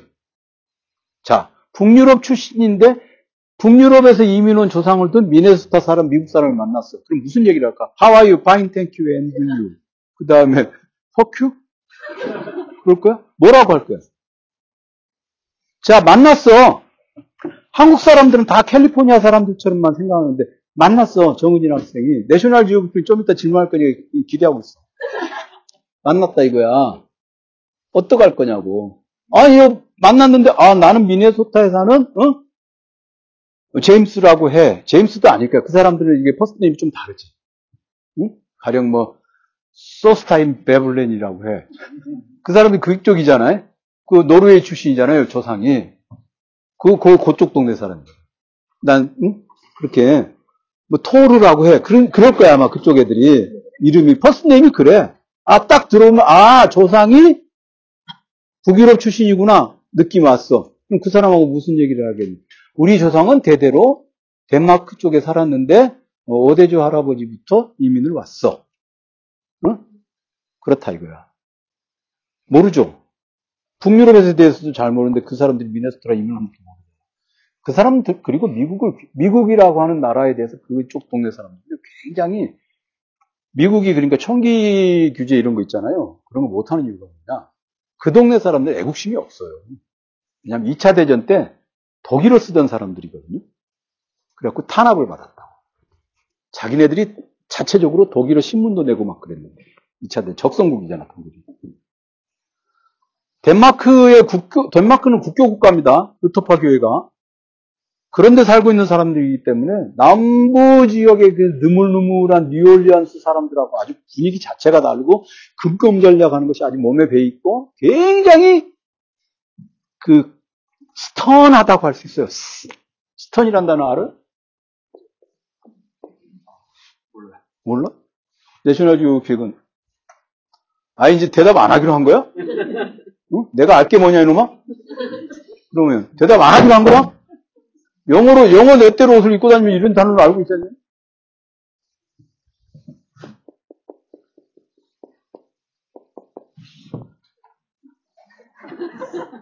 이 우리말로 번역하면 이, 이, 이 느낌이야. 맞지? 쇠한. 그쵸? 한국, 이, 이것이 사전에 나와 있는 뜻 말고 이것을 맥락에서 딱 읽으면 쇠한 거야. 선하다는 게. 스트롱하고 좀 다른 거야. 아, 옆구리가 탁 찍히는 듯한 그런 느낌. 그런 느낌을 가지고 있다고. 그러니까 위스콘신이나 미네소타나 이런 데 사람들이 남부 지역 사람들보다 훨씬 잔인한 조폭들이 많지. 시카고. 그죠? 그런 거야. 조 바이든 대통령 알죠? 조 바이든 대통령이 어디, 어디, 어디에서 이민 온 사람이 무슨, 아일랜드. 그러니까 가톨릭 신자지. 아일랜드, 미국에서 서방관들 직업을 다 털어본 조상들이 아일랜드 출신 사람이야. 왜 그렇겠어? 왜 아일랜드 출신인 조상을 둔 사람들이 서방관을 많이 했어? 서방관은 미국에서 존경받는 직업이라고 알려져 있지만 사실은 그것은 겉으로 드러난 표현, 일 뿐입니다. 험악한 직업입니다. 그러니까 미국에서 아일랜드에서 이민 온 사람들이 직업을 갖지 못했을 때 이제 유대인들이 유대인들이 생선 가게를 할 때 아일랜드 사람들이 소방관을 하기 시작을 했습니다. 그렇기 때문에 험한 직업, 험악한 직업을 하던 사람들이 아일랜드 출신들이 소방관하고 경찰들이 많아요. 이런 것들이 뭐야? 그러니까 미국 사회를 이해하는데 굉장히 중요한 키워드들이고 인구 구성의 방식이죠. 처음 들었지 이런 얘기. 그리고 이런 것들 처음 들었으니까 이제 각성이 생겼어. 내가 무식하구나. 그럼 어떻게 해야 돼? 뭘 읽어야 된다? 사회지리학 개론. 그렇죠. 여러분들 여러분들 이해가 되셨죠? 굉장히 필요합니다. 이거는 제가 미국의 미네소타를 갈 일도 없고 뉴욕에 갈 일도 없고 캘리포니아에 갈 일도 없습니다. 그런데도 지금 일단은 이거는 읽을 필요가 있어. 알겠어? 안드레아. 안드레아 맞지? 응? 응, 읽어야 돼. 아빠가 사주실 거야. 아빠가 가지고 계실 거야, 아마. 이것이 여러분들이 이제 제가 얘기하는 그 두 번째입니다. 새로운 상황에 능동적인, 능동적으로 대처할 수 있는 능력을 기릅니다. 이해가 되셨습니까? 사회지리학계로는 제가, 어, 내년 2024년에 강의가 개설되면 저 책 하나를 온전히 딱 이해할 수 있도록 가르칠 예정입니다. 공책 정리 다 해놨어요. 저는 이상한 준비성 있는 거 아시죠? 이상한 준비성이 있습니다. 제가 어, 안 읽어보고 공책 정리 안 하고 이거 읽어라 남한테 그런 얘기 하지 않습니다. 그 다음에 어, 고등학교 교육 목표의 세 번째가 인문사회 과학기술 소양에 대한 소양과 다양한 문화에 대한 이해를 바탕으로 새로운 문화 창출을 기할 수 있는 자질과 태도를 기른다 이건데 요 세 번째가 를 하기 위해서 장, 올해 고전과 예술 뭐 이런 걸 했죠. 고전 연속 제가 쓴 고전 연속 강의 시리즈하고 에로스를 찾아서 보게 있습니다. 요거는 기회가 되면 하겠습니다만은 당장에 뭘 해보겠다 그런 생각은 사실 별로 없습니다. 요거는 제가 안 해도 될 것 같은. 자, 그 다음에 네 번째. 이게 이제 우리에게는 굉장히 중요한 문제입니다. 국가 공동체에 대한 책임감을 바탕으로 배려와 나눔을 실천하여, 실천하며 세계와 소통하는 민주시민으로서의 자질과 태도를 기른다. 이건 굉장히 어려운 일입니다. 굉장히 어려운 일인데, 이게 왜 어렵냐? 일단 민주시민으로서 자질과 태도를 기른다, 뭐 국가 공동체에 대한 책임과 책임을 가진다, 뭐 이런 거 있잖아요. 이런 게 왜 어렵냐면 이게 지금 오늘날 오늘 한국 사회에서 자칫 잘못하면요 정파적인 이해관계에 따라서 평가르기를 하고자 하는 어떤 정치 집회로 변질되기 쉬워요. 이런 얘기를 할 때. 근데 이 정치적인 것에 대한 이해와 교육, 민주주의란 무엇인가 이런 부분들에 대한 기본적인 뭔가가 없다. 그러면 사실상 굉장히 살아가기가 힘든 세상이 되었습니다.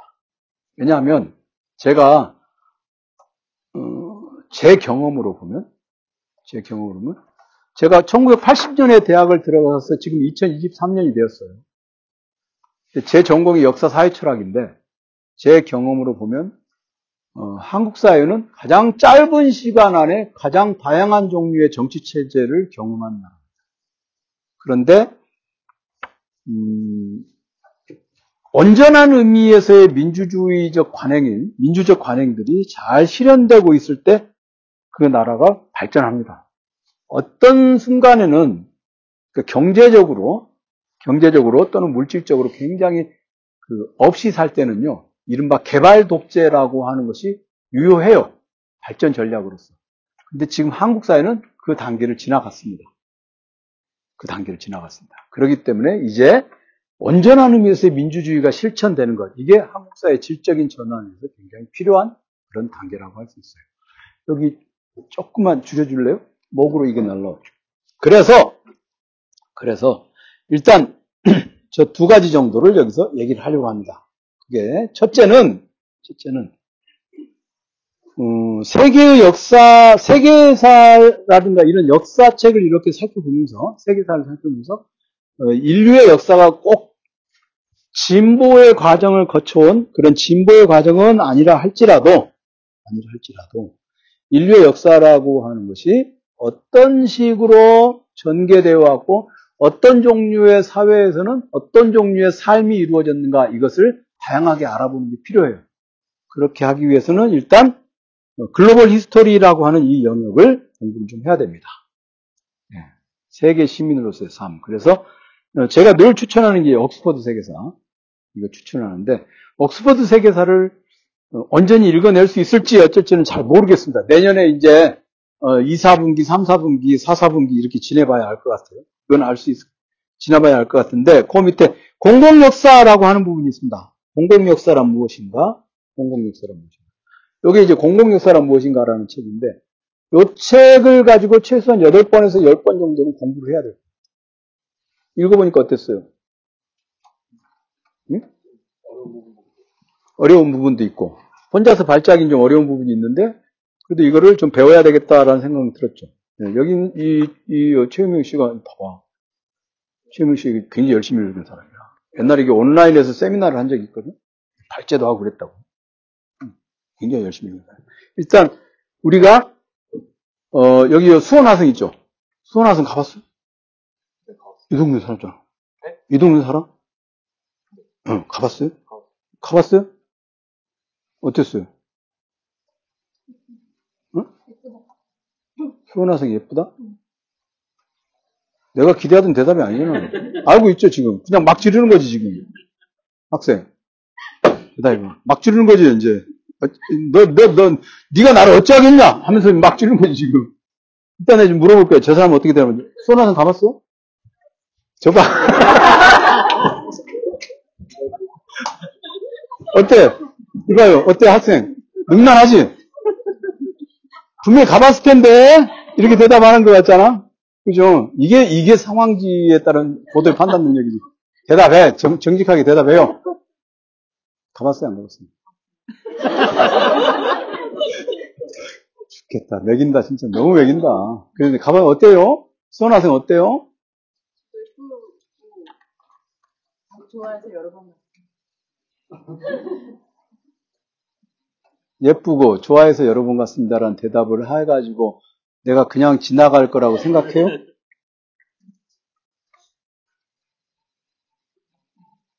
네?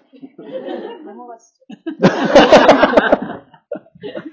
넘어가라고 그러는데 이쪽으로 넘어가라고? 어떡할 거예요 그러면 그냥 예쁘다고 말하면 어떨 거예요 얘기해봐요 수원 사람이에요? 수원 여고 나왔어요? 아니요. 그럼 수원 여고 나왔어야 돼 그러니까 수원 여고 안 나와서 그런 것 같아 학생은 무슨 고등학교 나왔어요? 광교도 고등학교가 있어요? 응? 그러니까 광교 고야? 광고야? 지금 여기 있는 양반이 왜 웃는지 모르죠? 광고야? 광교고야? 그 광교에는 고등학교가 몇 개 있어요? 두 개? 무슨 고등학교? 광교 고등학교고. 이곳, 이의? 이유를 제기합니다 할 때 이의? 그러면 이의 고등학교하고 광교 고등학교의 서로의 어깨 싸움은? 유바. 그냥 우리가 보기엔 다 같지 않죠? 왜? 왜 광교고가 우월하다고 생각해요? 학생 수가 많아요? 일진을 많이 배출했어요? 대학 진학, 진학률. 아, 그건 하찮지, 우리는. 우리는 그런 거 중요하게 생각하지 않아요. 그죠? 지금 뭐 대학, 요즘에 대학 진학률 갖고 학교의 우위를 가르는 게 어딨어, 요즘 세상에. 말도 안 돼. 여기 있는 이 사람들, 그렇게 생각해? 학교, 대학 진학률 가지고? 아니잖아. 이 사람아, 젊은이 세상이 그렇게 만만치 않다네. 그럼 뭐, 그, 래서 광교고가, 광, 광교고가 훨씬 더 우월하다. 그럼 광교 지역에서는 광교 고등학교 학생들을 자기네 학교를 광교고라고 불러요? 광고라고 불러요? 표. 그러면 저, 쟤네들은 뭐라고 불러요? 이의교라고? 근데 그냥, 야, 이의교 애들 말이야? 이렇게 얘기해요? 아니면 쟤네들이라고 얘기를 해요? 이의교 애들? 이의교 애들은 그럼 알고 있어요? 이 광교고등학교 애들이 이의교 애들을 업신여긴다는 걸? 아니요. 서로가 서로 업신여기죠. 아니, 서로 친. 친해? 근데 왜 학생은 아까 안 그랬어? 광교고등학교 더 낫다 그랬잖아. 마음속엔 깊은 증오가 있지? 있는 것 같은데? 어, 지금 여기 이후고 나온 사람 있어요? 있어요? 모르, 몇, 몇 회 졸업생이에요? 그건 잘 모르겠어요. 잘 모르겠어. 아니, 본인이 몇 회 졸업생이냐고, 광교고등학교. 신이었어요. 십몇 회? 꽤 오래됐네? 나 광교 신도시가 그렇게 오래된지 몰랐는데? 오, 잘 모르겠어요. 피땡이들이 그런 줄 알았는데. 내, 내가 왜 이렇게 꼬치꼬치 물어보는 것 같아요? 자기가 사는 동네에 대해서 잘 모르잖아. 광교에 대해서. 그래, 수원화생을 알겠나? 자기가 살고 있는 동네에 대해서 잘 몰라. 나는 내가 살고 있는 동네 연희동인데 아주 잘 알아. 연남동이라고 알아요? 연남동 맛집? 연남동이 왜 생긴 줄, 왜 연남동인 줄 알아요? 연희동 남쪽이야. 그래서 연남동이야. 원래 연희동이야. 근데 철도길 넘은 남쪽에 이제 인간이 늘어나니까 그걸 분리해가지고 연남동으로 만든 거예요. 연희동 남쪽. 이름 붙일 게 없어. 연남동이라고 그러는 거야. 그게 아무 의미가 없어. 그러니까 연희동 사람들, 연남동 사람들 어떻게 생각하겠어? 남쪽 애들이지, 그냥. 그 의미가 없는 거야. 그죠? 잘 알아, 내가. 이 동네에 대해서. 지금 학생 살고 있는데 광주에서 얼마나 살았어요? 어, 10년. 10년 살. 10년 더 넘게 살았어. 자기가 사는 동네 잘 몰라요? 이렇게? 화성에 대해서 잘 모르죠? 그래도 어느 정도 가봤던.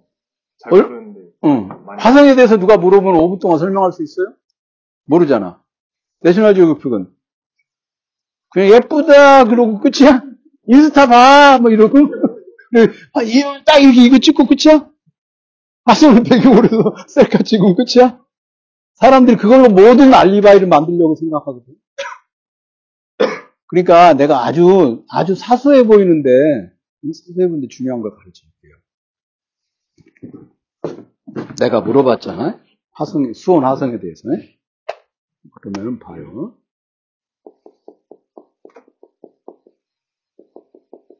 수원 화성이네. 수원 화성에 대해서 얘기해봐라. 내가 정의진 학생한테 얘기했단 말이에요. 수원 화성에 대해서 얘기해 보세요. 정조대왕하고 수원 화성하고 무슨 상관이야?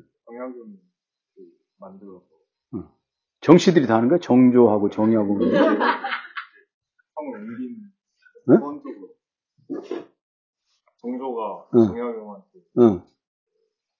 화성, 아, 성을 만들라 해서 수원에 성을 만들고 음, 그랬어? 어, 아니, 뭐였어. 지금 고개를 들어. 내생활 지오그피 학생, 고개를 들어. 말해봐. 예쁘다 말고. 예쁜 거 세상에 많아. 수원화성도 예쁘다. 말고 얘기해봐요. 수원화성이란? What is 수원화성? 응?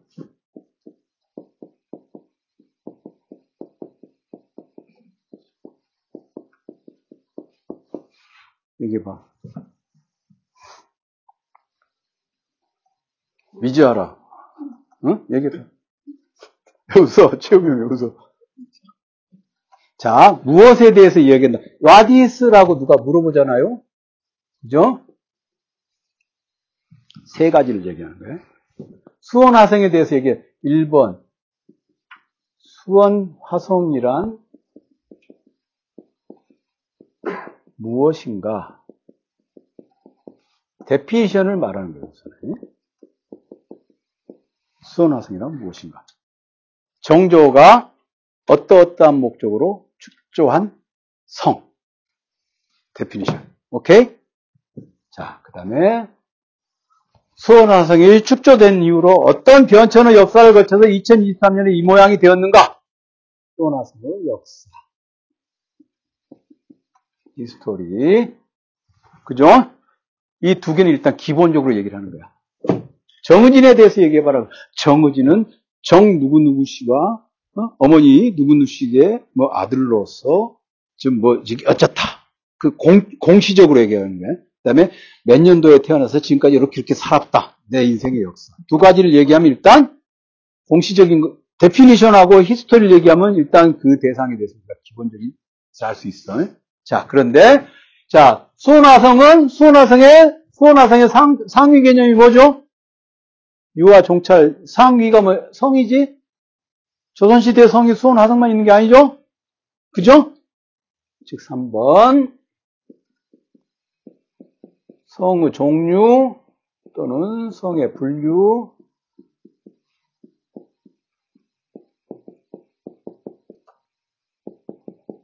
클래시피케이션 세 가지를 얘기해요. 성이란 조선시대 성이라는 것은 한양 도성도 있고 그쵸? 수원화성 도성은 아니란 말이에요. 그죠? 수원 전체를 담다는 게 아니기 때문에 봐, 수원 안 사는 사람이 이렇게 잘하죠. 어? 광교 산다고 잘난 척 할 일이야? 광교고등학교 놈들 다 이렇게 무식해? 그러니까 성이라고 하는 건 이러이러한 것이 있는데 그 중에서 가령 여기 여기 뭐야 저 어디죠 저 지훈 씨 저쪽 반- 저기 저 평택 앞에 당항포. 근데 있단 말이야. 당항포라고 있단 말이야 여기. 다항포에 가면 거기도 또 성 있어. 왜냐면 해안성. 중국하고 제일, 중국 산동, 중국 산동반도하고 제일 가까운 데가 평택에 있는 데야. 그러니까 평택에 해군 이함대가 있는 거야. 평택에 해군 이함대가 있는 이유는 뭐냐? 그건 중국을 겨냥한 함대야. 그게, 그쵸? 그러니까 미국의 주적이 중국이죠? 그러니까 거기 있는 거야. 그러니까 봐. 성이라고 하는 건 한국의 성이라는 것은 산성도 있고 도성도 있고 그다음에 그 들판에 쭉 있는 나성도 있고 그죠? 나성이라고 하는 거 옛날에 LA를 나성이라고 그랬어. 근데 나성도 그 성의 여러 종류인데 그 중에서 수원화성은 어떤 분류에 속한다 라고 말한 거. definition history classification 이 세 가지를 얘기할 수 있어야 설명이 거야. 기본이야. 외워야 돼. 외워야 돼. 그러니까 내년에 가령 여기서 이제 그 공공 역사는 무엇인가 해서 사회지리학개론 이 개설이 되면 등록을 하겠지. 할 거야, 안 할 거야? 어디 살아요? 북수원? 아니. 어? 아니, 그러니까, 지금, 이모는 대구의 전체가, 대구 전체가 이모네 집이고, 학생은 수원 전체가 학생 집이야? 그럼, 무슨 동인지 난 몰라. 어쨌든 여기 올 수 있죠? 등록할 거야, 사회지리학교는 개설되면? 응? 수원 그렇게 넓지 않아요. 발달문파 애들도 있어요. 김칠준 변호사님께 내가 부탁드리겠어요. 김칠준 변호사님이 팔달문파 자문 변호사라고 알고 있어요. 네, 좀 알고 있습니다, 그분을. 등록하겠지? 그럼 내가 물어보겠지? 수원화성에 대해서 얘기해봐라. 그랬을 때, definition history classification 요거 가지고 얘기를 할 수 있겠어요? 다 알아야 될 게 많죠? 그러면 나는 이걸 왜 알아, 어떻게 알았을까? 성의 종류라는 게 이런 것이고. 결국 뭐냐면 가르칠 일이 있으니까 공부를 하는 거야. 평생 가도록 성에 대해서 남에게 가르칠 일이 없을 것 같다고 생각하면 안 돼. 에? 알았죠? 그러니까 봐. 공공역사라는 이, 이 책에서 제가 이 얘기를 하는 이유가 성은 공공, 공공기물이죠. 박물관. 그죠? 그 다음에 우리가 이런 거 아까 그 누군가 그러더라고. 유튜브 같은 데 보면 나온다 이거야.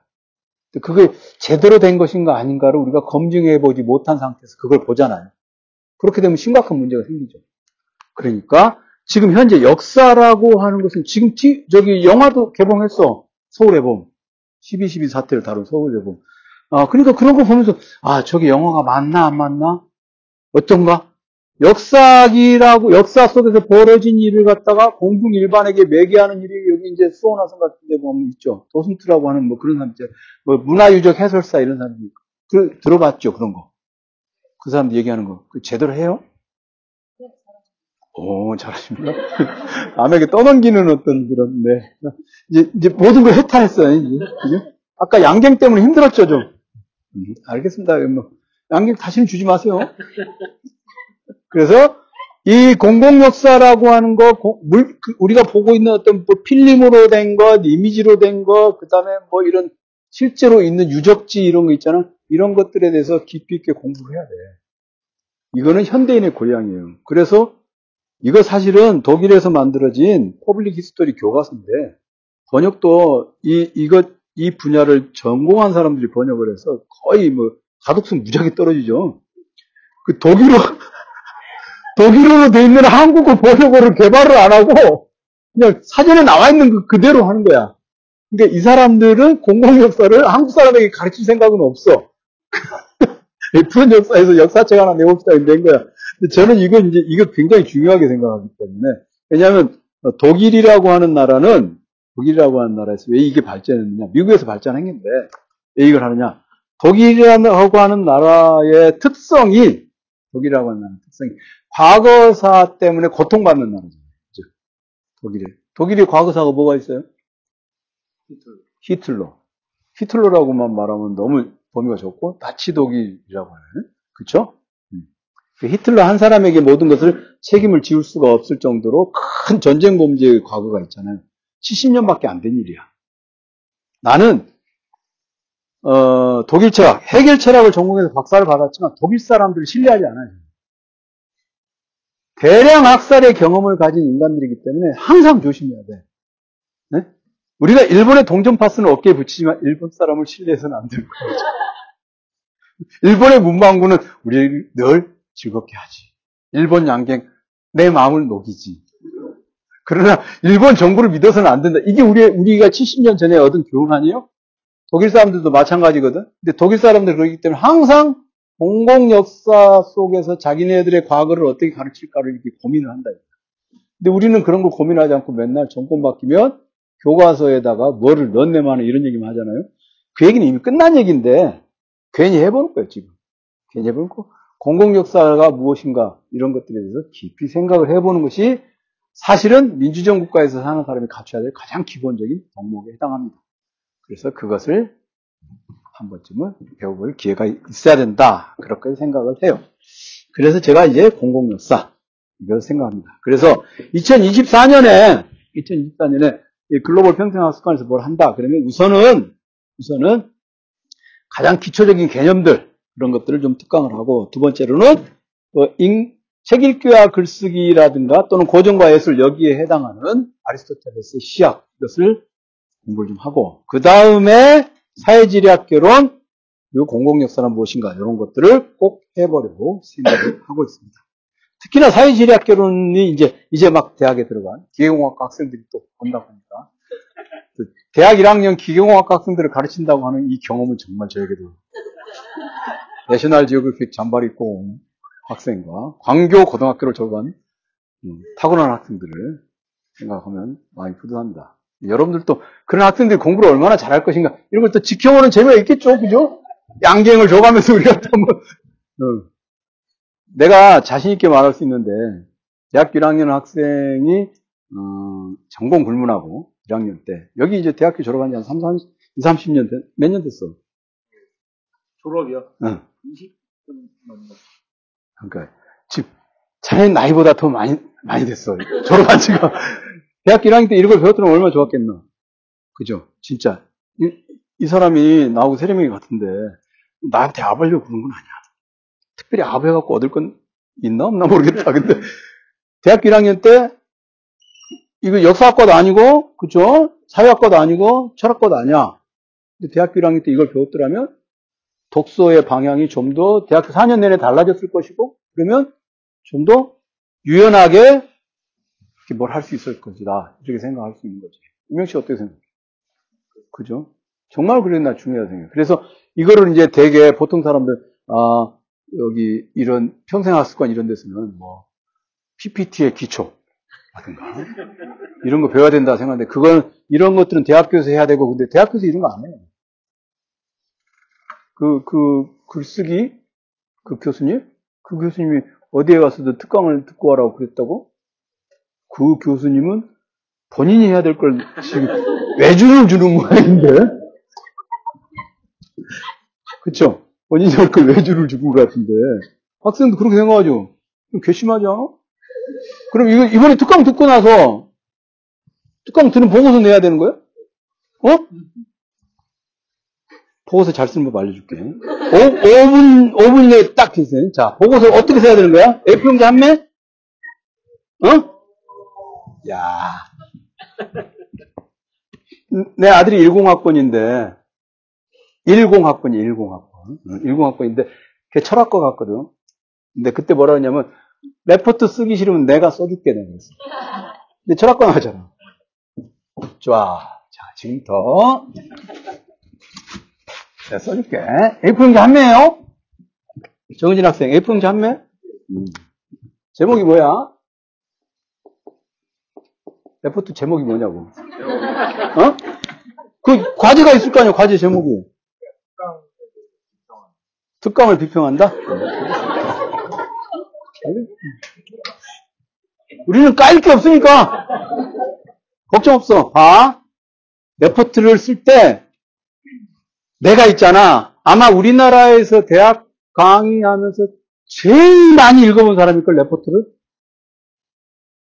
나는 교양 과목을 가르칠 때나 철학과 전공을 할때 2주에 한 번씩 나한테 과제를 내야 돼. FM 잠시. 얼마나 많이 읽어봤겠어. 그죠? 아, 알려줄게. 레포트를 한 장 쓸 거 아니야, A4용지 한 매지. A4용지 한 매 쓰면서 표지를 따로 내는 것은 교수에게 굉장히 짜증을 부르죠. 표지가 앞에. 그래, 뭐, 뭐, 특강 보고서, 뭐, 뭐, 학권 쓰고, 이름 쓰고, 표지 한 장, 뒤에다 한 장 달라 해서 허치기스로 박아내죠? 교수들이 다 싫어해. 교수들이. 허치기스를 넘기는 것 자체가 짜증나는 거야.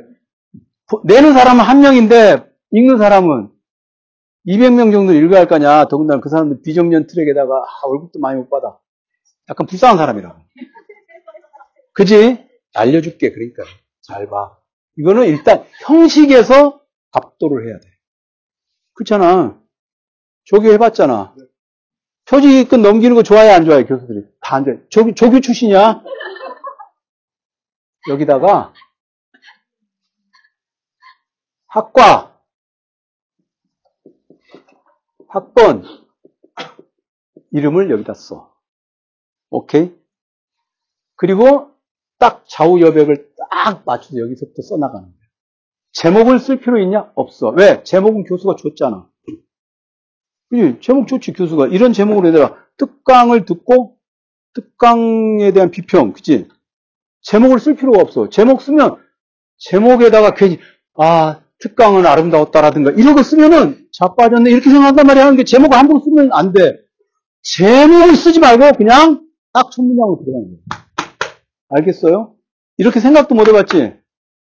이렇게 했는데 교수가 불러다가 야 이놈아 이리 와봐라. 너 이따위냐? 그러면 나한테 저 여기 저 저기 박찬 선생한테 물어봐서 내 연락처를 솔로 찾아와. 내가 10만 원어치 맛있는 거 사줄게. 미안하니까 어쩔 수 없잖아. 근데 이건 틀림없어. 여기 지금 다 대학 학생 둘 빼고 다 대학 나온 사람이야. 그러니까 지금 저, 저 안드레아 안드레아 말고는 다 대학 나온 사람이니까 봐봐. 잘 알아도 교수님이 특강을 듣고 와서 비평하는 보고서를 내라 하여 수원 글로벌 평생학 습관에서 열린 특강을 들으러 갔다. 라고 시작을 하면 안 돼. 그러면 안 돼. 왜? 교수님이 특강을 들고 와서 비평문을 내라고 하여 그건 교수가 시킨 일이기 때문에 자기가 알아. 첫 문장이 자기가 모르는 얘기가 나와야 읽는 거야. 그러면 뭐라 그러냐 교수가 내가 시킨 일을 왜 지가 왜 써? 이러면서 한 줄을 해먹는군. 이렇게 생각한다 이거야. 알겠지? 자 오늘 특강 들었어. 오늘 보고서를 낸다 이거야. 봐. 응? 잘, 잘 들어. 다섯 달락으로 쓰는 거야. 이 되게 중요한 거야. 여기다 다섯 달락. 이게 1번, 2번, 3번, 4번, 그 다음에 여기에 5번, 이렇게 다섯 달라고 쓴 거야. 굉장히 중요한데, 글을 읽는 사람이, 거기 그 수업 듣는 학생 몇 명이야? 200명 되죠? 그럼, 300명? 어? 30명? 어? 반이 많아요. 한만 명. 한 반에 3명. 그리고 그 교수님은 읽어야 될 게 굉장히 많겠지. 200페이지, 200장을 읽는다고 생각해봐. 그러면 어떻게 보겠어? 멋진 글을 고르겠어? 형식적으로 잘 짜여진 글을 눈에 두겠어? 형식적으로 잘 짜여진 글이 필요한 거야. 이건 원래 글쓰기엔 기본이야.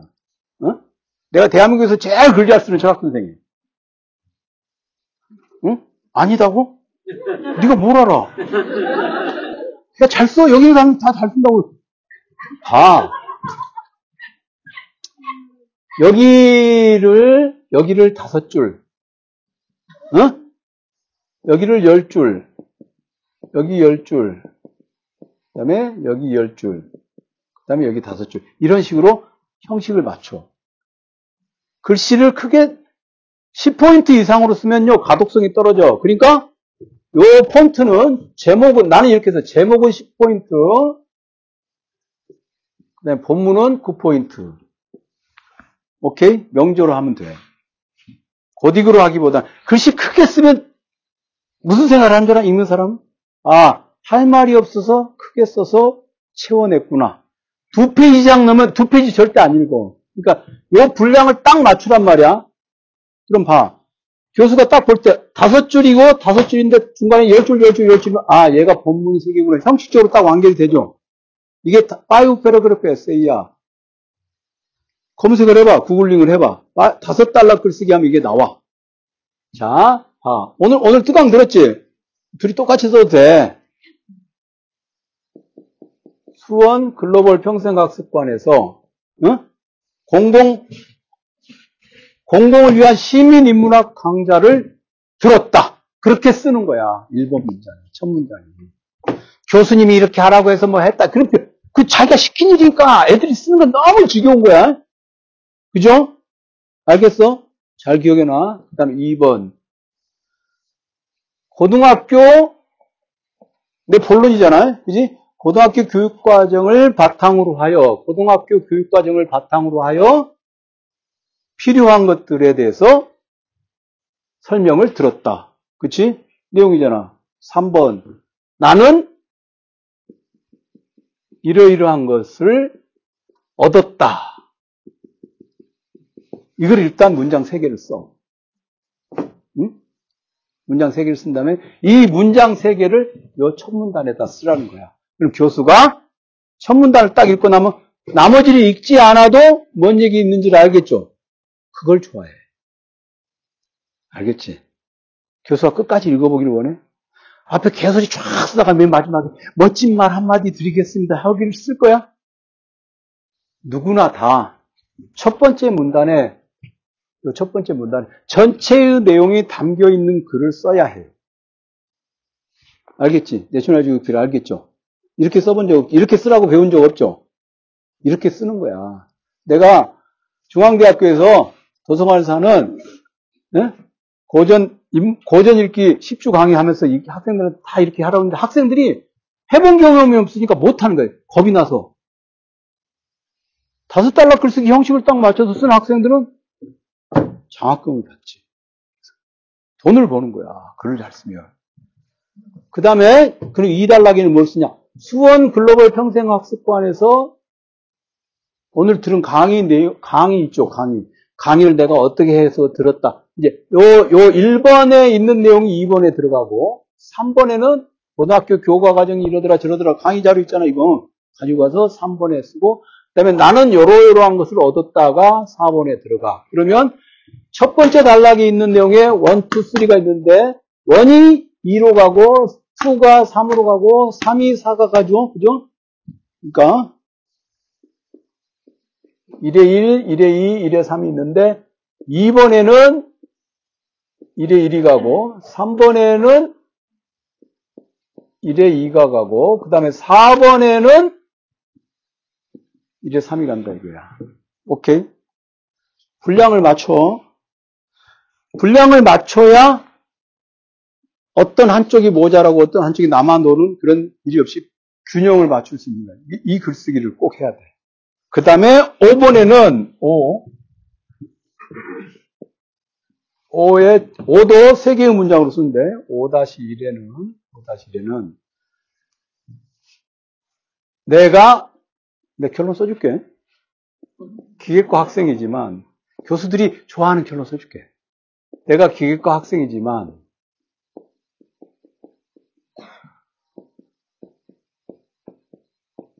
훌륭한 시민으로서 살아갈 날이 많으므로 이러한 일반 교양은 평생에 걸쳐서 익혀야 할 것이라고 생각한다. 라고 쓰는 교수가 요 놈이 훌륭한 놈이네. 라고 하는 거야. 그리고 5의 2. 자, 그러니까 요 5의 1은 요 내용 전체를 요약해서 한 문장 썼습니다. 5의 1은 이번에는 요러요러한 공공인문학에 대해서 배웠는데 다음에는 뭐 이제 내가 알려줄게. 기술이 사회에 끼치는 영향 어? 이런 것들을 좀 배우고 싶다. 자신의 생각. 근데 다른 생각 쓰지 마. 어? 기술이 사회에 끼치는 영향. 어? 요거, 요걸, 요걸 5에 2에다 넣어. 알았어? 그러면 교수가, 어, 이놈이, 그 강의 한 번 들었다고 생각이 넓어지네? 이렇게 거예요. 오케이? 그 다음에, 그러니까 과학기술과 사회라고 하는 과목이 있단 말이야. 굉장히 중요해, 이공과학생들한테는. 그 다음에 이제 5에 3. 그동안 입시 준비를 하느라 좁은 범위의 지식을 응? 전부인 것으로 알고 있던 자신을 반성한다. 5의 3 쓰면 이거는 바로 A를 받는 거야. 그래 안 그래? 3번 죽이지? 고해성사를 한번 딱 때려주면 아 이놈 싸가지까지 있네. 이렇게 생각하면서 멋진 답안이 되길. 어때? 오늘 이거 공짜로 뚜, 이 공짜야 공짜 뚜껑 들어갖고 레포트 딱 받아 가는 거지. 이게 바로 혼이 있는 공부인 거야. 내셔널 교육픽 내셔널. 음, 좀 까임 당했거든 당했더라도 이렇게 딱 그지? 내가 오늘 사진 찍어가. 그리고 이렇게, 이따, 이따 나와서 찍어, 이따 나와서 찍어. 응? 죽이잖아. 이렇게 쓰는 거야. 오케이? 이해가 됐어? 정 쓰고 나서 자신이 없다. 그러면 저 박찬 선생님한테 물어봐. 내 이메일 주소를 물어보고 한 번 첨삭 한 번 해주세요. 싹 해준 거야. 물어봐. 내가 첨삭 잘해주지. 바로바로 바로 해줘. 받으면 나 애플워치기 때문에 이메일 오잖아 바로 연락 와. 어, 정신? 아, 이 새끼가 지 혼자 안 되나 보다. 욕하면서도 다 해줘. 이렇게 쓰란 말이야. 글을 쓸 때 이해가 됐어? 이게 기계과 학생이기 때문에 글쓰기 선생들은 있잖아. 크게 기대가 없거든. 근데 이렇게 써봐. 재우 씨가 생각이 어때? 기대가 없잖아, 그지? 이렇게 쓰면은 바로 이게 상대적으로 호감을 얻는 거야. 그리고 쓸데없이 내가 한 가지 주의점을 지금 내가 이걸 가르쳐 주고 하는 얘기라서 하는 얘기 아니라 세상의 모든 사람들 있잖아요. 부정적인 언어에 대해서 그, 자, 봐봐. 그 사람 교수지. 나도 가르치는 사람이잖아? 그 사람하고 나하고는 동종업적의 종사자야. 학생들이 나를 까는 얘기 써봐야 그 사람 하나도 안 좋아해. 그지? 자기도 가르치는 사람이야. 니들이 뭘 한다고 까냐? 뭐 선생이 좀 편협, 편협한 것 같더라? 네가 돌대가리야 이 새끼야 이렇게 생각한다 이거. 세상의 모든 글을 쓸 때는 그것을 읽었을 때 가령 내가 내가 누구를 비판하는 글을 쓸 수 있어 강요원이. 근데 그걸 읽었을 때 사람들이 그래 강요원 선생이라면 이 정도는 야단칠 수 있지. 라는 지점에 있는 사람 아니라면 부정적인 평가를 글로 써서 남기는 건 좋지 않아. 어떤 평가도 좋지 않아. 부정적인 말로 가려. 아, 나는, 나는 그런 걸 쓴 적 있어. 이런 걸 책이라고 내놨냐, 이런 걸 신문에다 써가지고, 출판사 사장님은 개새끼야, 다 한번 붙자, 막 이런 적 있어요. 우리는 칼부림을 각오하고 그런 걸 써요. 응? 근데, 지금은 안 해. 나도 그 시절에, 남의 밥줄 끊었다, 이런 생각을 해. 지금은 그렇게 생각하지 않아요. 그러니까 비판이라고 하는 건 있잖아요. 그냥 내가 잘하면 돼. 남은 자빠지든지 말든지. 근데 그 누구도 수긍할 수 있을 정도의 어떤 지적인 권위를 갖고 있지 않은 사람이 뭔가 비판의 글을 썼다? 그러면 누워서 침 뱉기야. 알겠어? 내셔널 알겠나? 학생 이름이 내셔널이야? 어? 응, 이름만 안, 안 말해줘도 좋아. 이거 알겠지? 이렇게 써야 돼. 이게 바로 이제 검색을 해봐.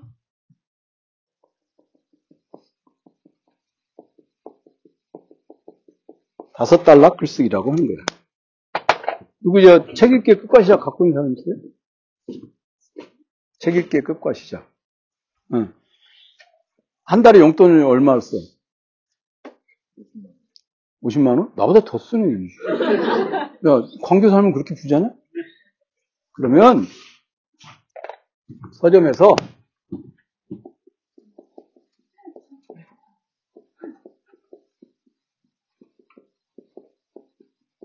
책 읽기의 끝과 시작이라는 책이 있어. 거기 강의 자료에 써 있죠. 정의진 학생 수 없어. 응? 참고 강요원 지음 책 읽기의 끝과 시작 있잖아. 그지? 응? 이걸 사. 내가 쓴 책이야. 이 과제 하는 뭐 가르쳐 줬으니까 이거 하나 좀 사줘야지. 내셔널! 내셔널은 살 거야, 안 살 거야? 어? 응. 내셔널이 반드사네, 얘가. 까다로운 말을 딱딱 끝내. 응? 그리고 다음에 사회지리학계론 이런 거 개설하면 등록해야 돼. 어? 적어도 나한테 2년 정도만 배우면 그 분야에서 가장 생각이 깊고 말 잘하고 글 잘 쓰는 사람이 될 수 있어. 내가 자신 있게 말할 수 있어. 내가 이 업계에서 10년 넘게 강의를 해보고 가르쳐봐서 알아. 알겠어? 그 체육교육 끝까지 하고 다음에 올 때는 사서 갖고 와서 선생님 사인해 주세요 하면 되겠지. 행동 지침을 알려준다. 자, 오늘 강의는 여기까지 하고 어, 궁금한 게 있는 분들은 질문을 하시기 바랍니다. 수고들 하셨습니다.